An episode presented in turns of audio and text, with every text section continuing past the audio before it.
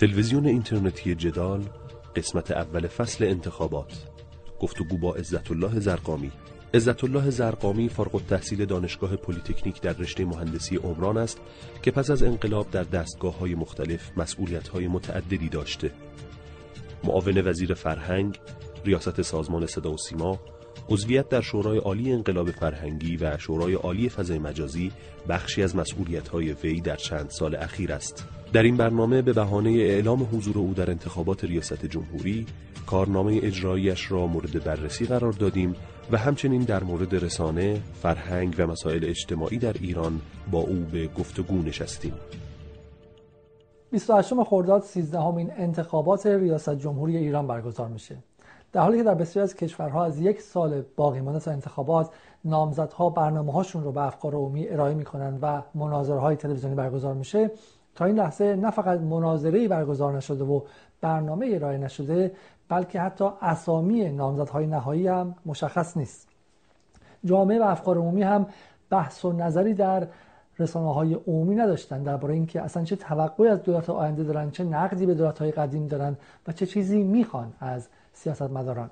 این در حالی که در سه چهار سال گذشته ایران دوره پرتنش رو داشته و درست یا غلط بخشی از جامعه اصلا برای حضور در انتخابات مردد یا گفته تصمیم به شرکت نداره. سلام. به فصل انتخابات تلویزیون اینترنتی جدال خوش اومدید. تا زمان باقی مانده تا انتخابات قصد داریم بخشی از پرسش های جامعه رو از سیاستمداران، صاحب نظران و مهمتر از همه از خود نامزدها بپرسیم. پرسش ها پاسخ ها نقد ها و پیشنهاداتتون رو به ما بفرستید. و همینطور اگر فکر می‌کنید بودن رساله مستقلی مثل جدال در فضای موجود به منافع ملی کمک میرسونه از ما که با دست خالی این برنامه رو تولید می‌کنیم حمایت کنید. به کانال های تلگرام و اینستا و یوتیوب و آپارات جدال بپیوندید و برنامه های ما رو لایک کنید که به ما اجازه میده در الگوریتم ها بالا بیایم و دیده بشیم. همینطور هم ما رو به دوستان و آشنایانتون معرفی کنید و اجازه بدید که صدای ما به مخاطبان بیشتری برسه.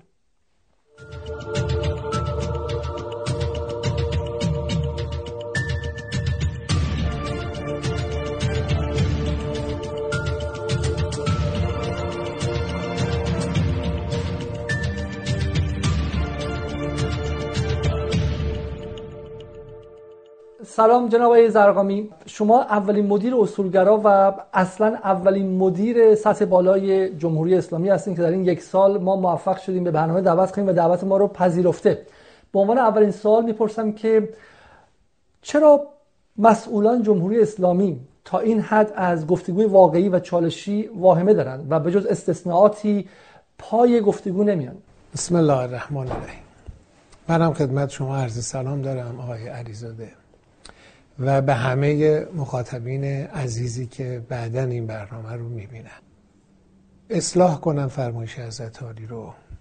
من اصولگرا به معنای مصطلح سیاسیش نیستم و اگر افکار و آراء منو به خصوص در این شش سالی که مسئولیت رسمی البته نداشتم تعقیب کنید همیشه عنوان کردم که تقسیم بندی سیاسیون ما یا حتی مردم و نخبگان ما.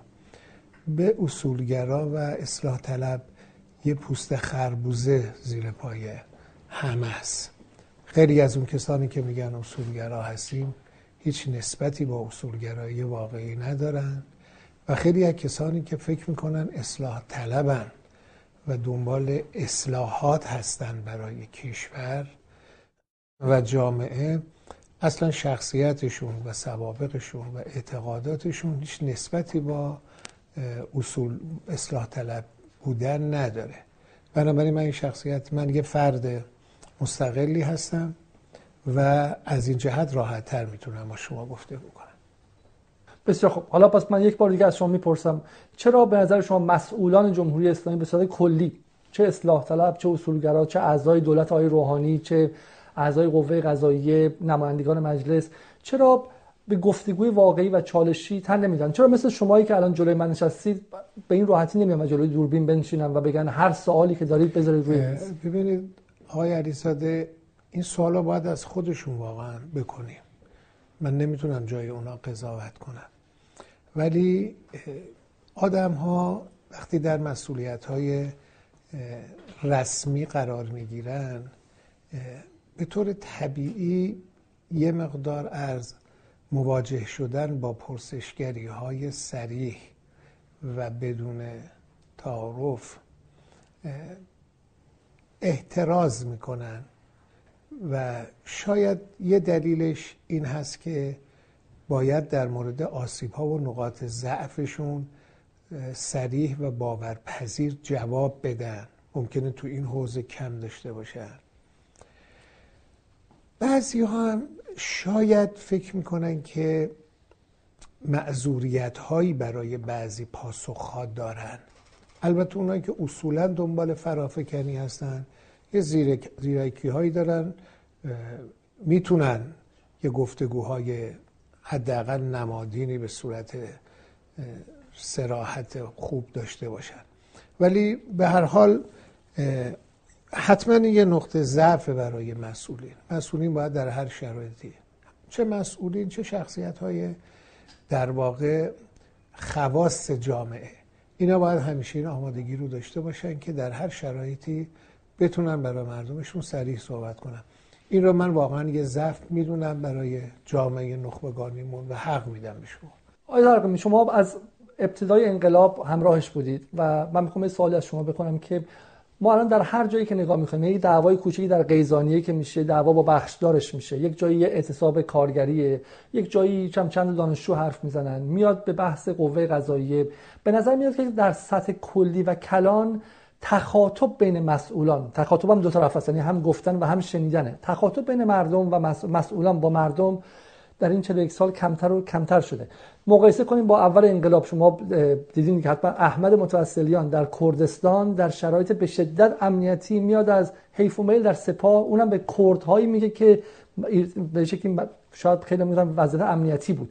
شهید باقری صوتش میاد بیرون بیشتری نقد رو می‌کنه. با مردم فاصله نیست. به نظر میاد همسطحن و الان به نظر میاد که خواص بالا نشستن و صداشون به مردم نمی‌رسه و مردم هم صداشون بهشون نمی‌رسه.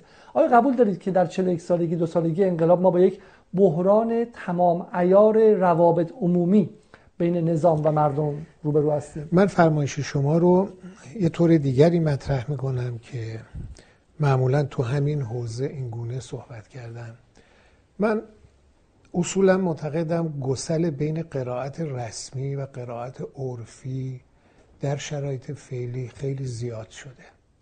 یعنی از استانداردش بیشتر شده. هم آدمای ما خواص ما و هم جریان های سیاسی. یه مقدار از مردم فاصله گرفتن. اینو من کاملا قبول دارم. در حالی که نمی‌دونن اگر ورود راحتی با مردم داشته باشن حضور خوبی داشته باشن اینا همه براشون فرصته. من یه نمونه به شما ارز کنم. بعد از اینکه سریال سرزمین کوهن پخش شد و یه اشتباهی در این سریال صورت گرفت که اون فردی که شخصیت حقیقیش بختیاری نامی بود اما مشابهت با قوم بختیاری پیدا می‌کرد با اینکه این سریال کلا در ارتباط با حماسه ها و سلحشوری های قوم بختیاری است. خب یه تظاهراتی شد اعتراضاتی شد به سرعت در بعضی از شهرهایی که قومیت بختیاری در اونها حضور داشته انعکاس داشت. من خودم شب تصاویر رو دیدم. چه تصاویری که خودمون فراهم کرده بودیم. چه تصاویری که شبکه های خارجی پخش کرده بودن. من بهترین کار رو این دیدم آقای علیزاده که خودم تنها بدون هر گونه همراه یا محافظ و بدون اینکه کسی مطلع بشه بلیت بگیرم برم اهواز از اونجا سوار تاکسی بشم برم مسجد سلیمان. و تو همون خیابون اصلی که این تظاهرات صورت گرفته بود پیاده شم. به مردم بگم هر حرفی دارید من اینجا اومدن به من بزنید. که خب تبدیل به یه حادثه خیلی خوبی شد. از یک ساعت بعدش که همین دوربین های عادی مردم در اومد و تصویر گرفتن چون هیچکس خبر نداشت. نتایجش مشخص شد. بعدم با یه جمعیت چند هزار نفری که واقعا تمام خیابون ها رو پر کرد رفتیم تو مسجد حرفاشون رو زدن.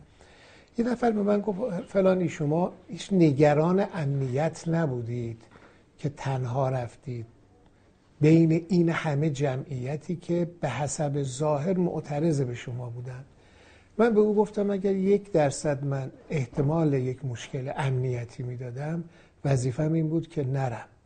ولی شما مردم رو نشناختید. به خصوص قومیت هامون رو نشناختید. اون پاکی و بساطت اینها رو نمی‌فهمید.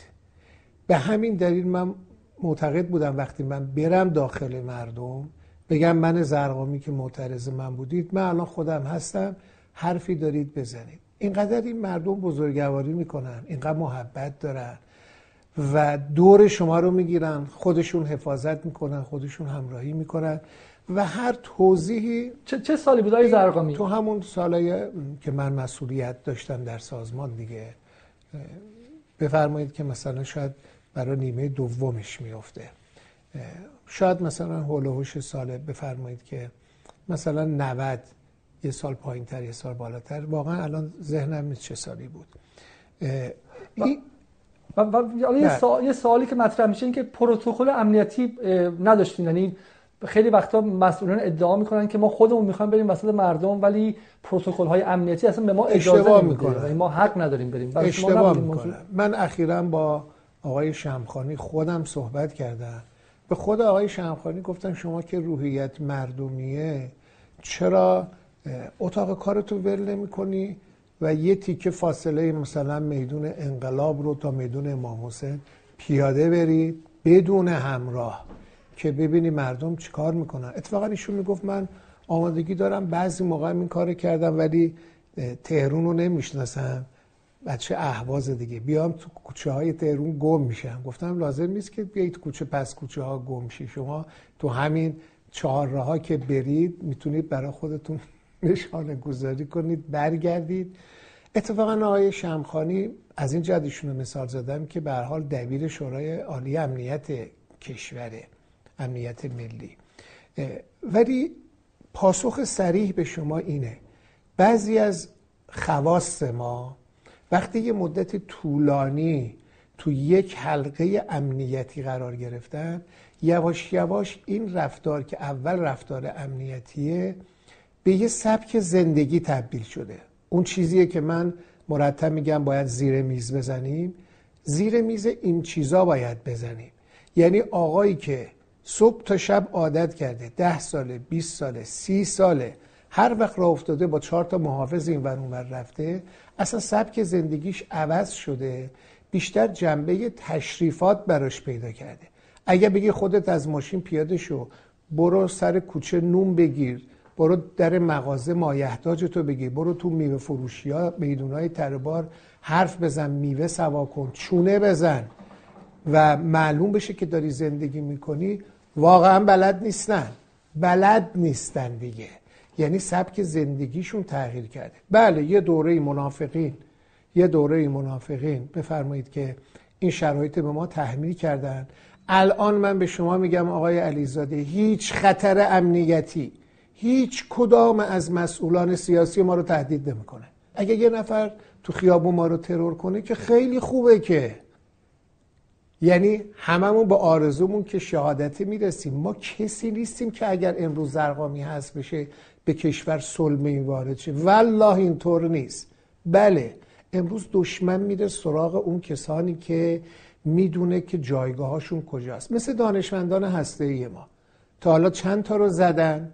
با همه سوال سوال افکار سوال افکار سوال افکار عمومی هم همینه. اینه که مثلا آره. کسی مثل سردار سلیمانی که مهمترین هدف کل به شکل نیروهای آمریکایی اون از حضور در میان مردم حذر نداره. با تاکسی این بر اونور میره و به شکلی بخشی از جامعه است صدای جامعه رو میشنوه. ولی کسایی که به قول شما خطری هم تهدیدشون نمی‌کنه یک کاروان از 20 ماشین رو میندازه. حالا من علتی که می‌پرسم های زرقامی اینه که این بحران روابط عمومی داره واقعا ضربه می‌زنه و من یه سوالی از شما به عنوان کسی که زمانی حالا مدیریت مهمترین بخش رسانه کشورم داشتین که نقش رسانه در این بحران روابط عمومی چیه به نظر شما؟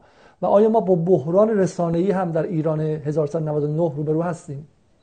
ببینید ما یه رسانه های رسمی داریم. یه رسانه های مستقل خصوصی غیر رسمی. اینم به شما عرض کنم. من هر کجای دنیا که رفتم رسانه های رسمی محدودیت هایی داشتن که رسانه های مردمی اونها این مشکل رو نداشتن. مثلا ترکیه که همین نزدیک خودمونه شبکه های زیادی هم داره. من مهمان آقای ابراهیم شاهین یه بار بودم. یه بار اون اومد مهمان من بود. شما تو ترکیه هم که میرید فضای تیارتی و اون موقع حالا 15 16 کانال بود. فکر می‌کنم الان یه خود بیشتر هم شده. از اون برم ترک ست رو که نگاه می‌کنید چند صد کانال ترک زبانه که عمدتا هم مال ترکیه هستن. اصلا فضاشون با هم مطابقتی نداره. خیلی تفاوت داره. به لحاظ فرهنگی اجتماعی دینی سیاسی. چرا؟ برای اینکه تیارتی باید تحت چارچوب نظام حاکمیتی ترکیه فعالیت کنه و شبکه های دیگه این محدودیت رو ندارن حالا اینو شما تعمین بدید تو کشور ما در مورد همه رسانه ها یه رسانه مثل صدا و سیما محدودیت داره به لحاظ رسمی. از اون جهت که چون رسانه اصلی و ملی کشوره دستگاه های متعدد فرهنگی امنیتی و نظارتی نسبت به صدا و سیما مسئولیت دارن. صدا و سیما هر کاری رو نمی‌تونه بکنه. یعنی مثلا اگر سرعت و دقت دو شاخصه مهم اطلاع رسانیه صدا و سیما همیشه به اون دقت و صحت یک جایگاه خاصی میده نسبت به سرعت. البته من معتقدم امروز سرعت نقش تعیین کننده داره. بنابراین صدا و سیما حرفش اینه اگر من یه خبری که مطرح میشه همینجور بخوان همراه مثلا به خصوص فضای مجازی که آمده همراه بقیه سایت ها یه چیزی بگم مردم که دارن صدا و سیما رو می‌بینن اگر خبر غلط باشه آثار زیانبارش خیلی بیشتر از اینه که مثلا یه سایتی یه خبرگزاری منعکس کرده باشه. بنابراین تو این حوزه ما تو خبرگزاری های رسمیمون مشکل داریم. من می‌خوام با شما همراه بشم. باید اینو حل کنیم. نمیشه فقط توضیح بدیم. ببینید یکی از مشکلات ما در کشور که من مرتبا یادآوری می‌کنم ما به سوالات محتوایی پاسخهای ساختاری میدیم. پاسخهای ساختاری یه حدی قانع می‌کنه مثلا پرسشگر رو. ولی ما دنبال این نیستیم دنبال این مشکل رو حل کنیم. اینکه یه رسانه این رسمی است بهش مجوز بدیم که آقا تو دو ساعت صبر کن. ببین مثلا مقام شورای عالی امنیت ملی چی میگه؟ البته من اخیرا یک برنامه زنده با خبر فوری داشتم. راجع به همین ترور شهید فخری زاده که توضیح دادم بلا فاصله بعد از گفتگویی که من انجام دادم سخنگوی شورای امنیت ملی جناب آقای خسروی بلافاصله به من زنگ زد بعد از گفتگو live. گفت آقای ضرغامی ما اینجا مشکل نداریم. ما ابلاغ هم کردیم. خبر رو می‌تونن برن و بعدا برای ادامش و تحلیل و بررسی خب با باید اطلاعاتمون رو بدیم. الان من کاری ندارم تقصیر صدا و سیماست یا تقصیر شورا عالی امنیت ملی. ولی آقای علیزاده اینو می‌فهمم که در چهار سال پنج سال اولی که من مسئول بودم به خاطر اینکه اقتضاعات رسانه رو سعی می‌کردم به درستی درک کنم خیلی از جاها به حرف و حدیث دستگاه های رسمی گوش نمیگردم یعنی تمرد می‌کردم البته بعدها اونا میفهمیدن که کار من درست بوده. من اتفاقا من می‌خوام می‌خوام در مورد بسیار من حالا به مدیریت شما هم می‌رسم ولی اگه اجازه بدین یه سوال یه سوالی کنم چون من تازگی در یک کنفرانسی بودم و یکی از دوستانی که در صدا سیما فکر کنم رؤسای بخش نظرسنجشون بود اصلا انکار می‌کردن که مثلا در حال حاضر رسانه های خارجی در ایران تاثیرگذاری دارن. من این سوالی از شما می‌خوام بخوام. چون ما با هم ممکن اختلاف داشته باشیم از نظر عقیدتی از نظر فکری ولی یه جایی مشترک ایستادیم و اونم استقلال ایران عزیز ماست که به خاطرش هم در این چل سال چه هزینه داده شد و چه انسانهایی رفتن و چه کارهایی کردن. و من فکر می‌کنم می‌خوام این با این گزارش شما موافقید. در حالی که ما 230 هزار جوانمون رو از دست دادیم که یک متر از خاک این کشور نره یعنی در بحث استقلال سرزمینیم و من الان که نگاه می‌کنم بخشی از فضای رسانه کشور در اشغاله در اشغال بیگانه است در اشغال استعمار. استعماری که سال 57 ما از در بیرون کردیم با یکی از مهمترین انقلاب های تاریخ. از پنجره رسانه بی بی سی منوتو ایران اینترنشنال رادیو فردا صدای آمریکا سایت ها رادیو زمانه و غیره از پنجره اونها وارد شده. حالا تازه اینها کسانی هستن که ما می‌شناسیم. دولت های غربی و منطقه‌ای معاند. دولت اشغالگر فلسطین و اسرائیل. فضای مجازی که شما جز معدود مدیران شجاعی هستین که درش حضور دارین چون خیلی از آقایون میگن ما اصلا تو فضای مجازی نمی‌دونم شبهه وارد میشه بهمون. حتی کسایی که عضو شورای عالی فرهنگی هن. خودشون نمی... ولی شما اونجا می‌دونید که ما اونجا حتی با دولت اسرائیل و انگلیس سر کار با داعش سر کار داریم توی فضای مجازی. یعنی troll ها و سربازان سایبری عربستان که نیویورک تایمز گفته دو میلیارد خزینه اون جنگ روانی رسانه‌ای شده مثل داعش هر چیزی رو عوض می‌کنن واقعیت رو عوض می‌کنن. سوال من اول شما اینه که آیا قبول دارید که ما امروز رسانه های خارج از کشور یک مشکل واقعی به وجود آوردن. اگر مشکل به معنای این هست که یک چالش جدی و تهدیدآمیز خیلی همه جانبه و اساسی برای ملت ایران و انقلاب اسلامی ایجاد کردن نه. اینا از ابتدای انقلاب تو سطوح مختلف فعالیت کردن حضور داشتن اقدام کردن ولی نتیجه عکس گرفتن. اما اگر منظورتون اینه که واقعا می‌تونه به این معنا مشکل ساز باشه که به هر حال آسیب هایی رو متوجه جامعه بکنه به خصوص برای جوون ها به خصوص برای نوجوان ها که از پیشینه انقلاب کمتر می‌دونن تو حالت مقایسه ضعیفتر هستن و چهارچوب استدلالاشون هم یه چهارچوبای خاصیه بله در اون شرایط وقتی بمباران اطلاعاتی میشه و تمرکز و انباشت اون تعابیر رسانه ای با برنامه ریزی هایی که اونا دارن روی یه موضوع خاص متمرکز بشه این می‌تونه حتما مشکل ساز باشه. وظیفه رسانه های ما اینه که به درستی بتونه اینا تشخیص بدن و خونسا کنن. تلویزیون اینترنتی جدا یه موقع است که شما مثلا این مسئله به یه مسئله کلیدی یعنی بخش از مدیران فرهنگی و رسانه کشور میگن که اون رسانه ها از سال اول انقلاب هم بودن هیچ غلطی هم نتونستن بکنن. چون نگاهشون نگاه اول انقلابیه. اینکه ما هنوز اینجا هستیم و براندازی اتفاق نیفتاده.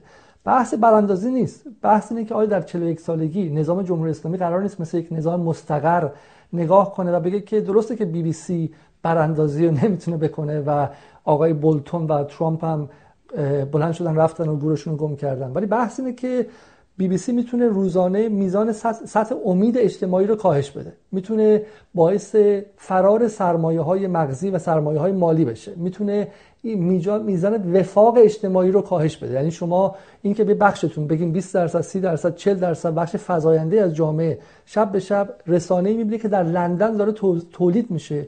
با لایه بندی های خیلی خیلی پیچیده از جنگ روانی و داره تک تک نقاطی که جامعه ایران به هم پیوند میده رو هدف می‌گیره. خانواده ایرانی رو بحث قومیتی رو. بحث جنسیتی رو. یعنی ما بخش از حکمرانیمون داره در لندن تصمیم گیری میشه به واسطه رسانه. من از این نظر می‌پرسم از شما. و این معلومه براندازی نمیشه ولی هزینه های ما در حکمرانی رو داره زیاد می‌کنه. یعنی اگر ما حکمرانی سلامتمون و بحث کرونامون در لندن تصمیم گیریشه نه در تهران باید از جایی بیاد دیگه از مالیات و پول نفت باید بیاد. اگه رابطه مردم با موشک ها اینکه ما چه برد موشکی می‌خوایم بی بی سی انگلیسی که کودتا کرده تو این کشور تصمیم بگیره نه ما تو تهران خب هزینه است. برای من سوالی که از شما کردم آیا شما قبول دارین که امروز برای حکومت مستقر به اسم جمهوری اسلامی که می‌خواد در این کشور باشه و بعد بتونه 1410 1420 1450 رو هم مثل بقیه حکومت های مستقر براش برنامه ریزی کنه حضور رسانه های خارجی یک خطر بالقوه محسوب میشه؟ ببینید من فکر می‌کنم تو همون بخش اول پاسخ این رو من دادم. من تقسیم بندی کردم در واقع میزان تهدید رو دو بخش کردم و توضیح دادم. اولا قبل از اومدن فضای مجازی شبکه های ماهواره و بعضی از اینا که شما اسم می‌برید فارسی زبان که تعدادشون صد تا هم عبور کرد. خب این می‌تونست یک چالشی برای نظام رسانه‌ای و ارتباطی ما در داخل ایجاد بکنه که مقابله های لازم هم می‌شد و خیلی از این اقداماتی که اونها می‌کردن هم به نتیجه نمی‌رسید. بعد از در واقع اومدن فناوری های جدید ارتباطی و فضای مجازی خب کلا دچار دگرگونی شد. خود اون شبکه های ماهواره رو الان خب رو موبایل بچه ها با یه وی پی این حتی شاید بدون وی پی این در واقع می‌تونن بگیرن. بنابراین به اون معنا الان ما بحث شبکه های ماهواره رو نداریم. ما فضای مجازی رو داریم که می‌تونه این امکانم فراهم کنه برای اونها. اما حرف من این هست آقای علیزاده. بذارید به خود این فضای سایبری جمله بگم. من معتقدم فضای سایبری فضای مجازی آمده تا انقلاب اسلامی رو نجات بده. این خیلی حرف بزرگیه. یعنی ما برای تداوم انقلاب و اقتدار انقلاب و اشاعه تفکرات امام خمینی و رهبری معظم و ارزشهای دینی امروز شدیدن فضای مجازی مورد نیاز ماست. اولا تو بسیاری از آسیب هایی که کشور رو گرفت و شاید به همین دلیل نگاه رسمی و فرمال رسانه های ما نمی‌تونستن یه موضع ادالت خواهانه سریح و شجاعانه بگیرن. فضای مجازی این امکان رو فراهم کرده. من الان تو فضای مجازی شش سال تو بعضی از این ظرفیت هایی که ایجاد شده صفحه دارم حرف می‌زنم.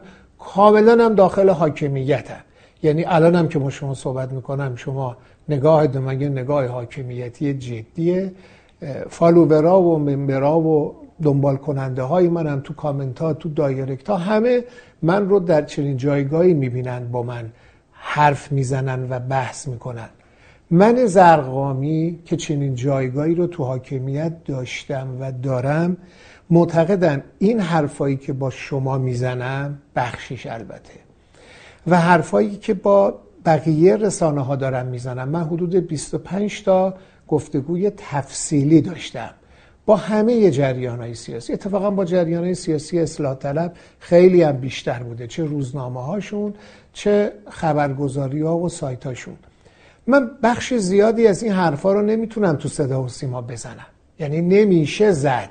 خب چرا آقای زرقامی؟ چرا الان به شما سوال الان به شما توضیح میدم. رئیس ده ساله صدا و سیما میگه من تو صدا و سیما حرفا رو بزنم و بیام تو اینستاگرام بزنم.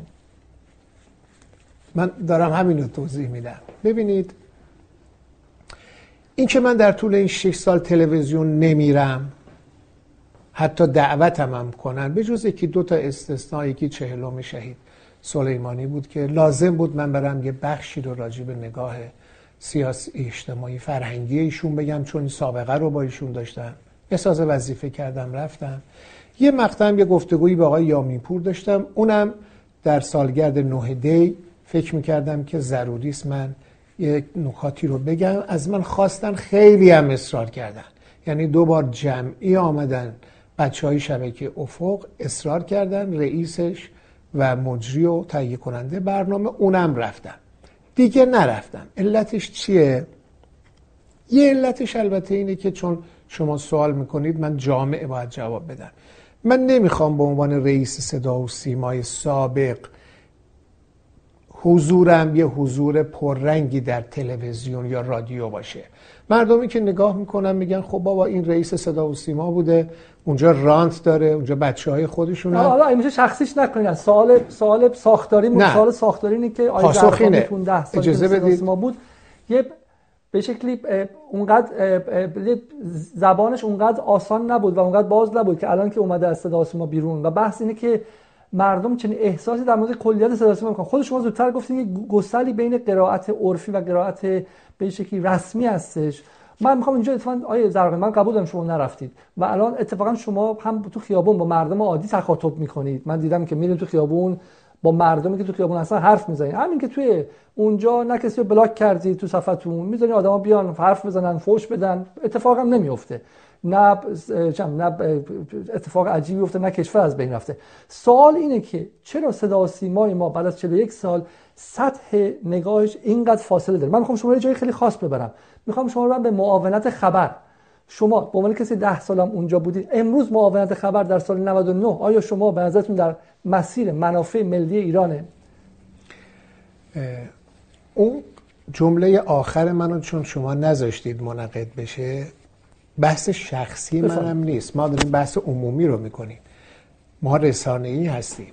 ممکن اگر من این قسمت اول رو نگم انعکاس گفتگوی من و شما این باشه که علت اینکه زرقامی به تلویزیون نمیره اینه که میگه من نمی‌تونم این حرفا رو از طریق تلویزیون بزنم. این نیست. من باید اون دلیل اصلی رو بگم که کسی اشتباه برداشت نکنه. حتی خیلی از برنامه هایی که من می‌تونم راحت صحبت کنم. واقعا مشکلی هم ندارم به خصوص تو حوزه فرهنگی اجتماعی. ولی من نمیرم به اون دلیل اول. اینو اول بدونیم. اما اون بخش دوم من با شما هم عقیدم چرا؟ من اگر امروز به این نتیجه می‌رسم که آقای روحانی واقعا باید نقد جدی بشه. آقای روحانی بسیار قابل نقده. اصلا آقای روحانی شما نمی‌تونید باش حرف بزنید. وزراش نمی‌تونن تلفنی باش صحبت بکنن. ملاقات نمیده. وزیر مربوطه به من میگه که من استفاده دادم چون یک سال بود فقط می‌خواستم سه تا سوال از ایشون بکنم. اگر وقت می‌داد ده دقیقه پاسخ منو می‌داد من از آموزش پرورش استفا نمی‌دادم. تازه فکر کردم استفا بدم. یه خورده مثلا تهدیده بعد زود منو صدا می‌کنن میگن آقا چیه مشکلت؟ بعد دیدم نه فورا جای من آدم گذاشتن. اون روزی که آقای بطهایی اومدینه به من گفت به من گفت فقط اسم منو نبر. من کلی گفتم. اما چهار پنج روز پیش خودش مصاحبه کرد و این رو صریحا گفت. من اگه بخوام آقای روحانی رو نقد کنم که می‌کنم خیلی اشکال با آقای روحانی وارده. اینو نمی‌تونم بیام تو تلویزیون جمهوری اسلامی این کار رو بکنم. یعنی رئیس جمهور مستقر با اولین انتقاد براشفته میشه پیگیری می‌کنه قهر می‌کنه. کما اینکه شما دیدید یه بحث بسیار معمولی توی شبکه توی برنامه زنده. یه آخوندی اومد یه جمله ای گفت. اتفاقا اون جمله منقل رو ایشون خودش یه جای دیگری یه طور دیگری به کار برده بود. رئیس صدا و سیما رو دو جلسه در جلسه دولت دعوت نکردن. من اگه جای آقای اسکری بودم اون دو جلسه که اینا دعوت نکردن چهار جلسه دیگه هم نمی‌رفتم.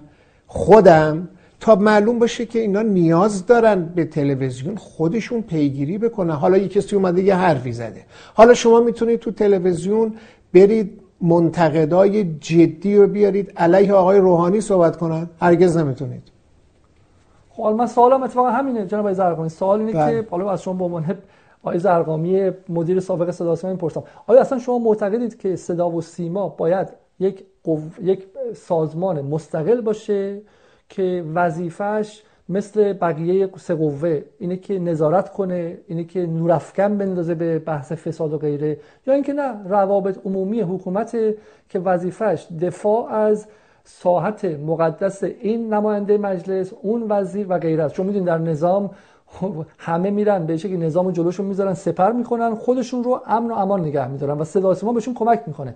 الان از, از شما سوال می‌کنم چرا صدا سیما نباید بتونه آی روحانی دولت آی روحانی رئیس قوه قضاییه آی رئیسی رئیس مجلس نمایندگان مجلس نهادها رو اصلا نقد کنه؟ چه اشکالی داره که مگه اصلا وظیفه رسانه نیستش؟ تو انگلیس همین بی بی سی انگلیسی نه بی بی سی فارسی.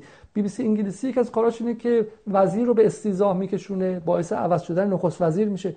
چرا ما در 41 سالگی صدا و سیمامون این سطح از استقلال بهش نرسیده؟ البته اگه بخوام انصاف به خرج بدیم با همین نکاتی هم که من عرض کردم صدا و سیمای جمهوری اسلامی ایران نسبت همین الانش که منم نیستم قدرت نقد و کارنامه توی انتقاد و آسیب شناسی از دستگاه های مختلف و شخصیت های مختلف داره به نظر من کارنامه خوبیه. به نسبت جاهای دیگه.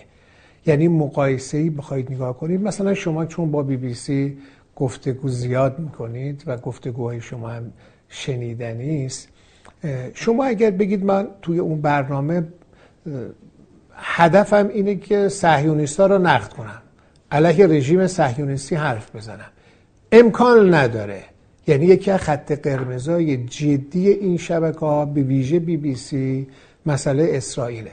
یه بار همین آقای اکبر گنجی که رفیق قدیمی خود بنده است و حالا بذارید قبل قبل از این من به شما من به شما چون خودم بی بی سی بودم من آیه آیه زرقمی حالا من می‌خواستم وارد بحث بی بی سی نشم بحث معاونت خبر شم. اولا که بین بی بی سی انگلیسی و بی بی سی فارسی تفاوته. در انگلستان همین که شما میگید نقد سهیونیستا کار دشواریه. ولی من خودم در سال 2012 91 اسرائیل و اینکه دولت صهیونیستی اسرائیل و اشغالگر اسرائیل رو نقص کردم. حالا به شما اینو بگم آقای زرقامی یکی از دلایلی که من رو بین سالهای 89 و 90 تا سال 95 به بی بی سی دعوت می‌کردن اتفاقا این بود که تو ویترینشون یه آدم منتقد نظام سلطه آمریکا و اسرائیل هم داشته باشه. جایی من خط قرمز رو عوض کردم که اتفاقا حالا بحثای دیگه شد و من روی قضیه هسته ایران و بحث قدرت امنیتی ایران و خود بی بی سی رو نقد کردم و احساس کردن که زیانشون اینطوری که دارن بیشتر ضرر می‌خوان. منو دیگه دعوت نکردن ممنوع تصویر کردن ولی اینو می‌خوام به شما بگم. معادل علی علیزاده 4 5 دیگه دعوت کردم و ساختم که ویترینشون جور باشه. اتفاقا بی بی سی فارسی می‌دونه که برای اینکه مخاطب ایرانی بهش گوش کنه برای اینکه مخاطب ایرانی فکر نکنه یه طرفه حرف می‌زنه دو سه تا آدم مخالف اسرائیل هم میاره. چرا؟ چون از 100 ساعت برنامه در هفته یه ساعت هم بذار مال اونا باشه. و همین تو صدا سیما ایران نیستش. تو صدا سیما همون یه ساعت هم به اون مخالفا نمیدن. 100 ساعت همه 100 ساعت باید یه شکل و یک جور حرف بزنه. البته قطعا اینطور نیست.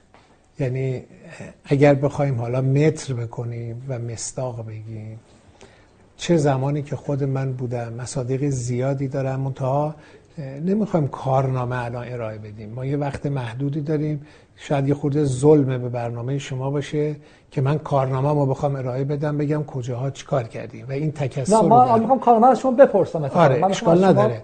پس وقت باید اجازه بدید یه خورده حرف بزنید حتما. چون شما یه خورده عجله دارید که سوالات متنوعی بکنید هر جا که یه خورده توضیحش بیشتره یه سوال دیگه ای مطرح می‌کنید. اشکال هم نداره منم آمادم ولی اگر بخواید شما اگه میشه از جوابا رو کوتاه بدیم منم از شما کوتاه بپرسم ببینید شما تو حوزه های مختلف اولا فقط سیاست نیست. بحث های اجتماعی بحث های علمی بحث های ورزشی ما تو همه این حوزه ها تو برنامه های مختلف صدا و سیما اتفاقا موافقین و مخالفین جدی میان. واقعا حرفای خیلی متفاوت و انتقادی می‌زنن. همین الانش هم که من نیستم در سازمان بعضی از اینا که به صورت ویدئو میاد تو فضای مجازی یعنی قابلیت رو داره برای مخاطب. وقتی نگاه می‌کنم می‌بینم خیلی حرفای متفاوتیه. الان این کار در صدا و سیمای جمهوری اسلامی داره انجام میشه. حالا ممکنه یه آدمی فقط تو سیاست حساس باشه فکر کنه اون چهره معروف فتنگر مثلا باید بیاد یه دوتا جمله راجبه یه موضوعی بگه. اون ممکنه کیسش یه کیس دیگه ای باشه یه برخورد خاصی در موردش صورت بگیره. اما تو حوزه های مختلف حتی تو حوزه سیاسی من چند روز پیش داشتم یه گفتگویی رو می‌دیدم از تلویزیون. آقای چون میگید کارنامه بگید آقای مجید انصاری رو دعوت کرده بودن و راجب بحث جریانهای مربوط به فتنه 88 با ایشون صحبت می‌کردن آقای مجید انصاری خیلی صریحا مجری هم خیلی تو باغ نبود که پاسخشو بده. ایشون صریحا گفت بله اون اتفاقاتی که در آشورای 88 زیر پل کالج اتفاق افتاد و به دستگاه امام حسین اهانت شد. مثلا صدا و سیما خیلی کار بدی کرد. ورداشت این حرکت رو منتصب کرد به کل جریان اصلاحات و نقد کرد سازمان رو. من الان به شما پاسخم اینه اتفاقا اون اقلیتی که این کارو کرد آقای انصاری جوابش اونجا نگرفت. چون یه طرف هم اومد و نقد می‌کرد. اما اون اتفاقی که در عصر آشورا افتاد اگر موسوی و کروبی محکوم می‌کردن براعت می‌کردن من اینو اخیرا تو گفتگو با آقای فقیهی انتخاب گفتم. گفتن نه تنها این کارو نکردن بلکه اومدن بیانیه دادن و گفتن من که الان حرف تو حرف من از شما عذرخواهی من از شما عذرخواهی می‌کنم از شما میگید بگو من بعد بگم دیگه. تمرکزمون حفظ شه. آقای مجید انصاری. بفرم. شما میگید مصداق بگید؟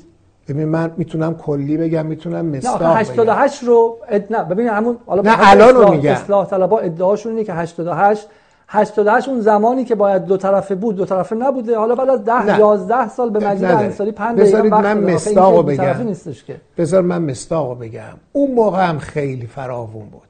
یعنی اون موقع هم بنده به عنوان کسی که این شرایط رو فراهم کردم برای گفتگوی آدم ها من یه خورده ظلمه به شما می‌دونن چون این حرفای من تو فضای مجازی است دقیق و برای شما حرف جدیدی نخواهد بود. اما همین قدر. نمی‌خوام بشم. آقای زرقامی من من وارد 88 نه شما گفتین آخه. ببین آقای علیزاده شما یه چیزی گفتید. گفتن راحته. که بله اونا معتقد بودن قبلش مثلا باید این کارا رو می‌کرد. این یه حرفی زده میشه. اینو آقای علیزاده داره میگه. این یه خط باید پاسخ پیدا کنه. مگر اینکه بگیم مثلا شما بفرمایید منم دارم شما بفرمایید. ببینید یه خط بفرمایید. ببینید. اگه فقط یه خط عبور کنیم اب نداره بعدا تو صفحات من مراجعه کنم. ببینید سوال یه خطه. پاسخ مختصرش اینه. اتفاقا 88 بهترین فضا عادلانه ترین فضا. در اختیار نامزدهای انتخاباتی بود که حرفشون رو بزنن. این صد درصد کسی هم به این اشکال نمی‌گیره. خود آقایونی هم که شرکت کردن بارها اذعان کردن. اما این که میگن آقا بعضی ها تو گفتگو مثلا به یه شخصیت اصلاح طلب یا مرحوم آقای هاشمی یا آقای ناطق بذار اسم ببرم که خیلی هوایی نشه. ما اینا رو پاسخش رو بارها دادیم. یک شورای قانونی پنج نفره که صدا و سیما یه عضوشه. وجود داره. اون شورا سیاست های تبلیغی صدا و سیما رو تو انتخابات در موقع مدیریت می‌کنه نظارت می‌کنه. اونها مصوب کرده بودن که اگر در مناظره ها یکی از اعضا از یه عضو دیگر نامزد حرفی زد که اون خودش تو جلسه نیست او حق داره همین اندازه بیاد پاسخ بده. اما در مورد دیگران نه چون ممکنه اسم صد نفر برده شه. شما بدونید غیر از آقای هاشمی آقای ناطق که اسم بردن خیلی های دیگه هم از جریان مقابل با من تماس گرفتن. از تو دولت مثلا. که آقا این حرفایی بله، که بله. آقای موسوی زده علیه وزارت کشور بوده به ما نسبت خلاف داده. ما باید بیایم توضیح بدیم. یعنی دستگاه های مختلف دولتی هم از ما متوقع بودن بیان جواب بدن. ما که نمی‌تونیم توی اون تایم محدود انتخابات بگیم آقا یه جمله اگر گفته میشه صد نفر بیان پاسخ بدن. امکانش نیست. اجازه قانونی هم نداشتیم. خب؟ اما من بعدش رو دارم میگم. ببین من مثلا آقای ابراهیم اسقرزاده و خانم ابتکار رو من خودم برای 13 آبان دعوتشون کردم. بهشون گفتم شما از بچه های لانه هستید دوستی هم با ما دارید. بیایید راجع به آمریکا بحث لانه صحبت کنید و این تلویزیون متعلق به شماست. این دوستان ما که اومدن برخلاف مصوبات شورای امنیت ملی چون اونها هم مصوبات دارن برای تأمین امنیت کشور. به جای اینکه وارد بحث بشن در مورد 13 آبان بخش زیادی از صحبتشون به صورت یک طرفه رفت رو اون حوادث 88 خب طبیعی زرقامی که اینقدر سعی می‌کنه نرما رو به هم بزنه اینجا نمی‌تونه پاسخگوی دستگاه امنیتی باشه. میگه شما این افرادم اووردید چرا اجازه می‌دید راجع به یه موضوعی که از نظر ما به یه شکل خاصی باید مدیریت بشه اتفاق دیگه ای بیفته؟ تلویزیون اینترنتی جدال. آقای زرقامی ببینید من میگم به شما به عنوان کسی که به تخاطب اعتقاد دارید خیلی احترام می‌ذارم. برای همین از شما می‌خوام که کمک کنید چون ما این عادت رو نداریم که بحث رو مقدار کوتاهتر این سوال و جواب انجام بدیم که بتونیم به این مسائل مختلفی برسیم. و بخاطر شما متوجه هستم که محدودیت ها و اختزاعاتی دارین. چون مدیر رسمی بودید و هستید و بالاخره باید خیلی توضیح بدیم. و اگه میشه مقدار کوتاهتر. بدین بس من یک جمله ساده بپرسم. آیا آقای عزت الله زرقامی با وضعیت خبر در صدا و سیمای سال 99 موافقه یا مخالفه؟ از من نخواهید که من راجع به یه دستگاهی که قبلا مسئول بودم الان بگم راضیم یا راضی نیستم. حتما کار درستی نیست. اخلاقا درست نیست. دوستانی هستن که دارن زحمت می‌کشن کار می‌کنن و من معمولا در مورد جاهایی که مدیریت کردم و بعد از اونجا رفتم فقط هم صدا و سیما نیست. و بعد کسان دیگه آمدن مدیریت کردن به لحاظ اخلاقی سعی کردم که نسبت به مدیرانی که تو اون مقطع هستن من چیزی نگم و اگر ضعفی در کارشون می‌بینم یا حتی نقطه قوتی می‌بینم اینا رو صادقانه به خودشون بگم. اخلاقا وقتی که من قبلا اونجا بودم مسلحت نمی‌دونم. الان بگم بله یا نه. باش.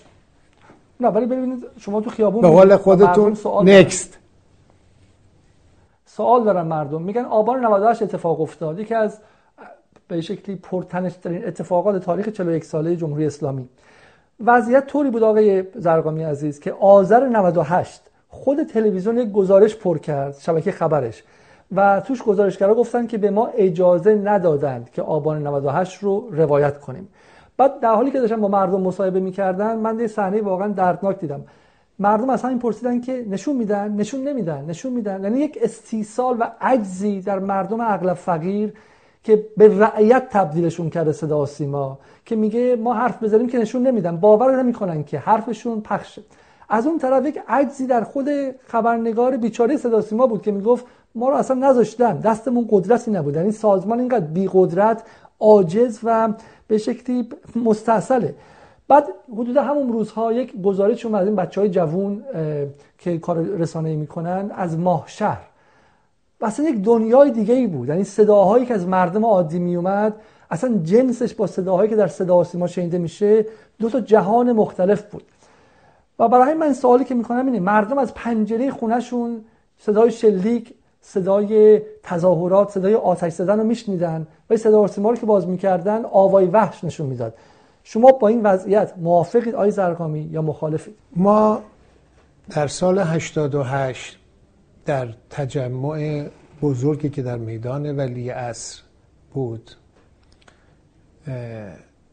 در دفاع از نتیجه انتخابات اون مردمی که اونجا جمع بودن علیه آقای هاشمی شعار دادن. شعار مرگ بر هاشمی می‌گفتن. برنامه ما زنده بود. به طور طبیعی علا رقم همه زحمتی که بچه ها کشیدن این شعار چند بار از تلویزیون شنیده شد. بعد از اینکه مراسم تموم شد رهبر معظم انقلاب یک دستور جدی به بند دادن که به خاطر پخش این شعار علیه آقای هاشمی که شخصیت محترم و رسمی نظام بود شما اصخایی کنید. متن اصخایی هم من خودم نوشتم. و قبل از شروع خبر نه یک ثانیه اصلا مونده بود که تیک تاک اخبار شروع شد. جلوی آقای حیاتی گذاشتیم و آقای حیاتی ابتدا اصخایی کردن از طرف صدا و سیما و بعد اخبار رو شروع کردن. چی می‌خوام بگم از این مثال؟ شما وقتی به صورت زنده دارید یه برنامه رو پخش می‌کنید که دست شما هم نیست. اونم مراسم مهمی تو اون مقطع باید خیلی سنگین هم بهش پرداخته می‌شد. اما میایید عذرخواهی می‌کنید به خاطر شعاری که مردمی که اونجا جمع شدن این شعار رو دادن. ما عذرخواهی کردیم. بعدها هم من خیلی سعی کردم حوادث این چنینی که اتفاق میفته یه کاری کنیم بتونیم مراقبت کنیم از پخش اینجور صحبت ها و گفتگوها و تصویرها. ببینید یه موقع شما میگید که یه گوشه درگیری هست شعار هست شاید حرفای تند داره رد و بدل میشه تو هر حوزه یا تو هر حوزه خب یه نفر الان موبایل داره می‌گیره تو صفحش می‌ذاره بقیه هم می‌بینن. شما اگر منظورتون اینه که همه اینا رو عینا باید صدا و سیما نشون بده اصلا منطق نداره. هیچ جریان سیاسی حالا من میگم اونی که موافقم چیه. هیچ جریان سیاسی در هیچ کجای دنیا چنین اعتقادی نداره. اما یه منظورتون اینه که اون حوادث به درستی و صادقانه منتقل بشه اون فضا تبیین بشه پاسخ داده بشه. من با شما موافقم. من اصلا توییت دارم. که صریحا گفتم بالاخره شما تعداد کشته های آبان 98 رو چرا نمیگید؟ مگه شمارش اینا کاری داره؟ من اینو توییت کردم خیلی هم به من اعتراض کردن. من الان معتقدم به این حرفی که زدم. اما اگر منظورتون اینه که بعضی دیتیل ها و جزئیاتی که چهار نفر ببینید توی فضای مجازی از این چیزا زیاده. بسیار خوب. ببینید در آبان در در دیماه 96 حدود دو روز طول کشید تا اصلا صدا سیما اصل اعتراضات رو بپذیره که وجود داشتن. یعنی کافی بود که پ... یعنی پنجره منظر افراد خیلی از صدا سیما به روستر بودش. چون در حدود 100 شهر کشور ناآرامی بود و همینطور هم در آبان 98 بحث اینه که حدود 6 ماه بعد از آبان 98 صدا سیما تصاویری نشون داد از شورش ها و ناآرامی های آمریکا. چرا در ناآرامی های آمریکا CNN, CBS, Fox News, ABC News چرا دولت آمریکا کشور آمریکا و جناهای مختلفش که حتما پروپاگاندا دارن. شما می‌دونید که اونها هم دنبال نشون دادن اعتراض فقرا و سیاهان و مظلومان و مصرفان نیستن. ولی جناب زرقامی بحث ما اینه. چرا صدا سیمای جمهوری اسلامی بعد از 41 سال بلد نیست سانسور کنه؟ آقای زرقامی سانسور در سال 2021 دیگه اون نیست که اصل قضیه رو نشون ندی. 20 سال لایه داره. برای اینکه سانسور کنن میاد اصل شورش نشون میدن. مثلا اونایی که ویران می‌کنن بیشتر نشون میدن از مردم عادی. ولی کسی نمیاد تظاهراتی که داره انجام میشه 100 تا شهر رو کلا نشون نده آوای وحش نشون بده. این سانسور قرن 19 همی مال کره شمالی آقای زرقامی. این معاونت خبری که اصلش زمان شما بوده. سه نفرن که سی ساله به گلوگاه معاونت خبر افتادن و بختک. آقای بوالی مهندس بوالی آقای مهداد سید مهدی آقای آخوندی اینها سی سال با شما آمدن زمان بعد از شما بودن هنوز هستن تصمیم می‌گیرن چه چیزی مردم ببینن چه چیزی نبینن. توی ایران سیل اومده خونه خراب شده سیل آمریکا رو نشون میدن. مردم احساس می‌کنن که معاونت خبر باشون لجبازی بازی داره های زرقامی و این خودش در افزایش تنش اجتماعی تاثیر داره. یعنی مردم احساس می‌کنن صدا می‌خواد حالگیری کنه ازشون. آیا واقعا شما قبول بعدم حالا الان که فضای مجازی هم هستش دوربین داره نشون میده فلان جا چنین اتفاقی افتاده و مردم اعتراض دارن آقای ما نماینده مجلس تو گوش سرباز زده صدا سیما میره به نماینده مجلس برعکسش رو چه می‌دونم پلتفرم میده. من سوال مشخصم از شما معاونت خبره؟ سریال و فرهنگی و ورزش نیستش. آیا معاونت خبر در شعن جمهوری اسلامی ایران در 41 سالگی و آرمانهای استقلال و آزادی انقلاب ما هستش؟ یا اینکه ما گیر افتادیم و حالا دیگه نمی‌تونیم حتی خط عوض کنیم؟ من با اون اصل صحبت شما که میفرمایید صدا و سیمای جمهوری اسلامی بلد نیست سانسور کنه موافقم. قبول دارم ما بلد نیستیم سانسور کنیم. به نظر من باید کلاس بذاریم. آقای علیزاده شما بانی بشید. یه تعداد از اینایی که بلدن خوب سانسور کنن به نظر من بگید بیان دوستانی که باید یه کارهایی کنن ازشون یاد بگیرن. پاسخ می‌خواستید دیگه؟ فقط یه جمله من به شما بگم چون ماشاءالله شما سخنرانی می‌کنید. شما شما خودتون شما خودتون شما خودتون شما خودتون معروفین که اصلا برام زمانی که من الان برام جان خب بلد نیستید حالا من چون شما ماشاءالله سخنرانی خیلی جالبه این صحبت ما. چون شما سخنرانی می‌کنید من می‌خواستم بگم اصلا چیز کنیم. عوض کنیم دو طرف و من بشم سوال کننده شما بشید پاسخ دهنده اینطوری فکر کنم بهتر جا میفته برای مخاطب. چون شما ماشاءالله سخنران بلیغی هستید فرمایشات طولانی و خوبی می‌کنید. یه خود اگه کسی از یک سال به شما گوش کردم های زرقامی. حالا یه ساعت. یه ساعت شما من موافقم. اصلا من که حرفی ندارم. من دارم از شما استفاده ما به شما تو نماز جمعه گوش می‌کنیم تو صدا آسیما گوش می‌کنیم توی دانشگاه تو مدرسه تو کتاب درسی. من به عنوان آدمی که تو اون کشور بزرگ شدم همه زندگیم به شما گوش کردم. یه ساعت حالا شما... نه نه. من که اصلا شما بگو دو ساعت گوش. ببینید شما شما و عرض منو توجه نمی‌کنید اصلا شما دو ساعت صحبت کنید. من که دارم استقبال می‌کنم. من میگم که یه موقع است بگید شما زرقامی بیا از من چند تا سوال کن. من میام تو برنامه جدال میشینم چند تا سوال می‌کنم از آقای علیزاده. اما اون کسی که بیرون داره نگاه می‌کنه میگه قرار آقای علیزاده سوال کنه زرقامی باید جواب بده. وقتی شما فرمایشاتتون زیاد میشه حالا جسارتا. چون ما هم یه چهار سال گل لگت نکردیم خیلی تو فضای رسانه. کسی که می‌بینه این مواضع شما رو که دارید خیلی مشروع اشکالات رو میگید یه خود از باورپذیری دور می‌کنه. احساس می‌کنه شما با موضع دارید سوال می‌کنید. من جسارتا به عنوان همکار دارم خدمتتون میگم. یعنی همین الان یه خورده تحمل کنید. من دارم یه چیزی میگم یه خورده آرومتر بشینید. یعنی تکیه بدید اگه دادید. یه خورده ریلکسر عرض من رو گوش کنید. اون کسی که نگاه می‌کنه میگه ببینید این آدم که داره سوال می‌کنه خیلی با موضع و جانبدارانه. داره یه سری سوالات. این از باورپذیری شما میکاهه. اما حالا بذارید من یه جمله بهتر بگم. اولا خیلی از بحثای مردم اتفاقا اگر راجع به سانسور بحث میشه حتی حوزه سیاسی هم نیست که من حالا دو جمله به شما گفتم. گفتم مثلا فرض بذارید ما بلد نیستیم.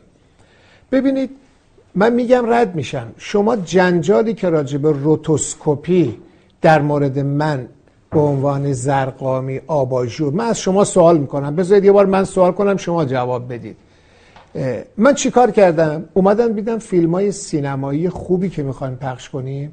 به خاطر لباس نامتعارف مثلا زن بازیگر نمی‌تونن پخش کنن. یا باید از چونش قطع کنن یا سکانس رو حذف کنن. دیالوگا همه حذف میشه. من اومدم یه کار جدیدی کردم. کار فناورانه سطح بالا. خیلی هم بچه ها زحمت کشیدن. اومدن لباس لباس مناسب طراحی کردن. یا احجام مناسب تبیین کردن. یکیش آباژوره ولی صد تا حجم دیگه که شما فیلم رو اصلا سانسور نمی‌کنی. یعنی اگر می‌خواید فیلم کینگ کونگ فیلم تایتانیک همین اواخر دزدان دریای کارائیب من دیدم. واقعا نمی‌دونستم که این صحنه های جنگل پنلوپ کروس این شاخه ها شاخه های واقعی تو فیلمه یا این میزانسن بچه های ماست. اینقدر حرفه ای کارو کردن. خب من از شما آقای علیزاده سوالم اینه. این روتوسکوپی که زرقامی برای مبارزه با سانسور در صدا و سیما ابداع کرد و این باعث شد که سانسور بره کنار. بسیاری از فیلم های سینمایی که مردم اینا رو می‌خوان مردم بعضی دعوای سیاسی میگن آقا شوخی می‌کنید بذارید ما یه فیلم سینمایی رو ببینیم بگیریم بخوابیم صبح بریم به دردمون برسیم. آیا شما این کار من رو مبارزه با سانسور می‌دونید یا نمی‌دونید؟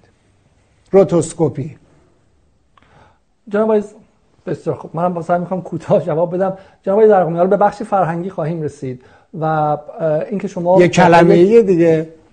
من فکر می‌کنم که یک بدبستانی یک من فکر می‌کنم در مجموع در هر مورد باید دید. خیلی جاها شما تونستین فیلم رو نشون بدید. حالا اون سانسور شده. من به جای موافقم با شما. یه جایی نه اصل قضیه عوض شده متفاوته. ولی بحثی که من می‌کنم واقعا به شما نه روتوسکوپی رو شخصیه. اتفاقا به اون به اون افرادم نیست. بحث من واقعا سوالای افکار عمومیه جناب زرقامی. نه نه. سوال من رو میشه جواب بدید می‌خوام برم به دردشون برسن.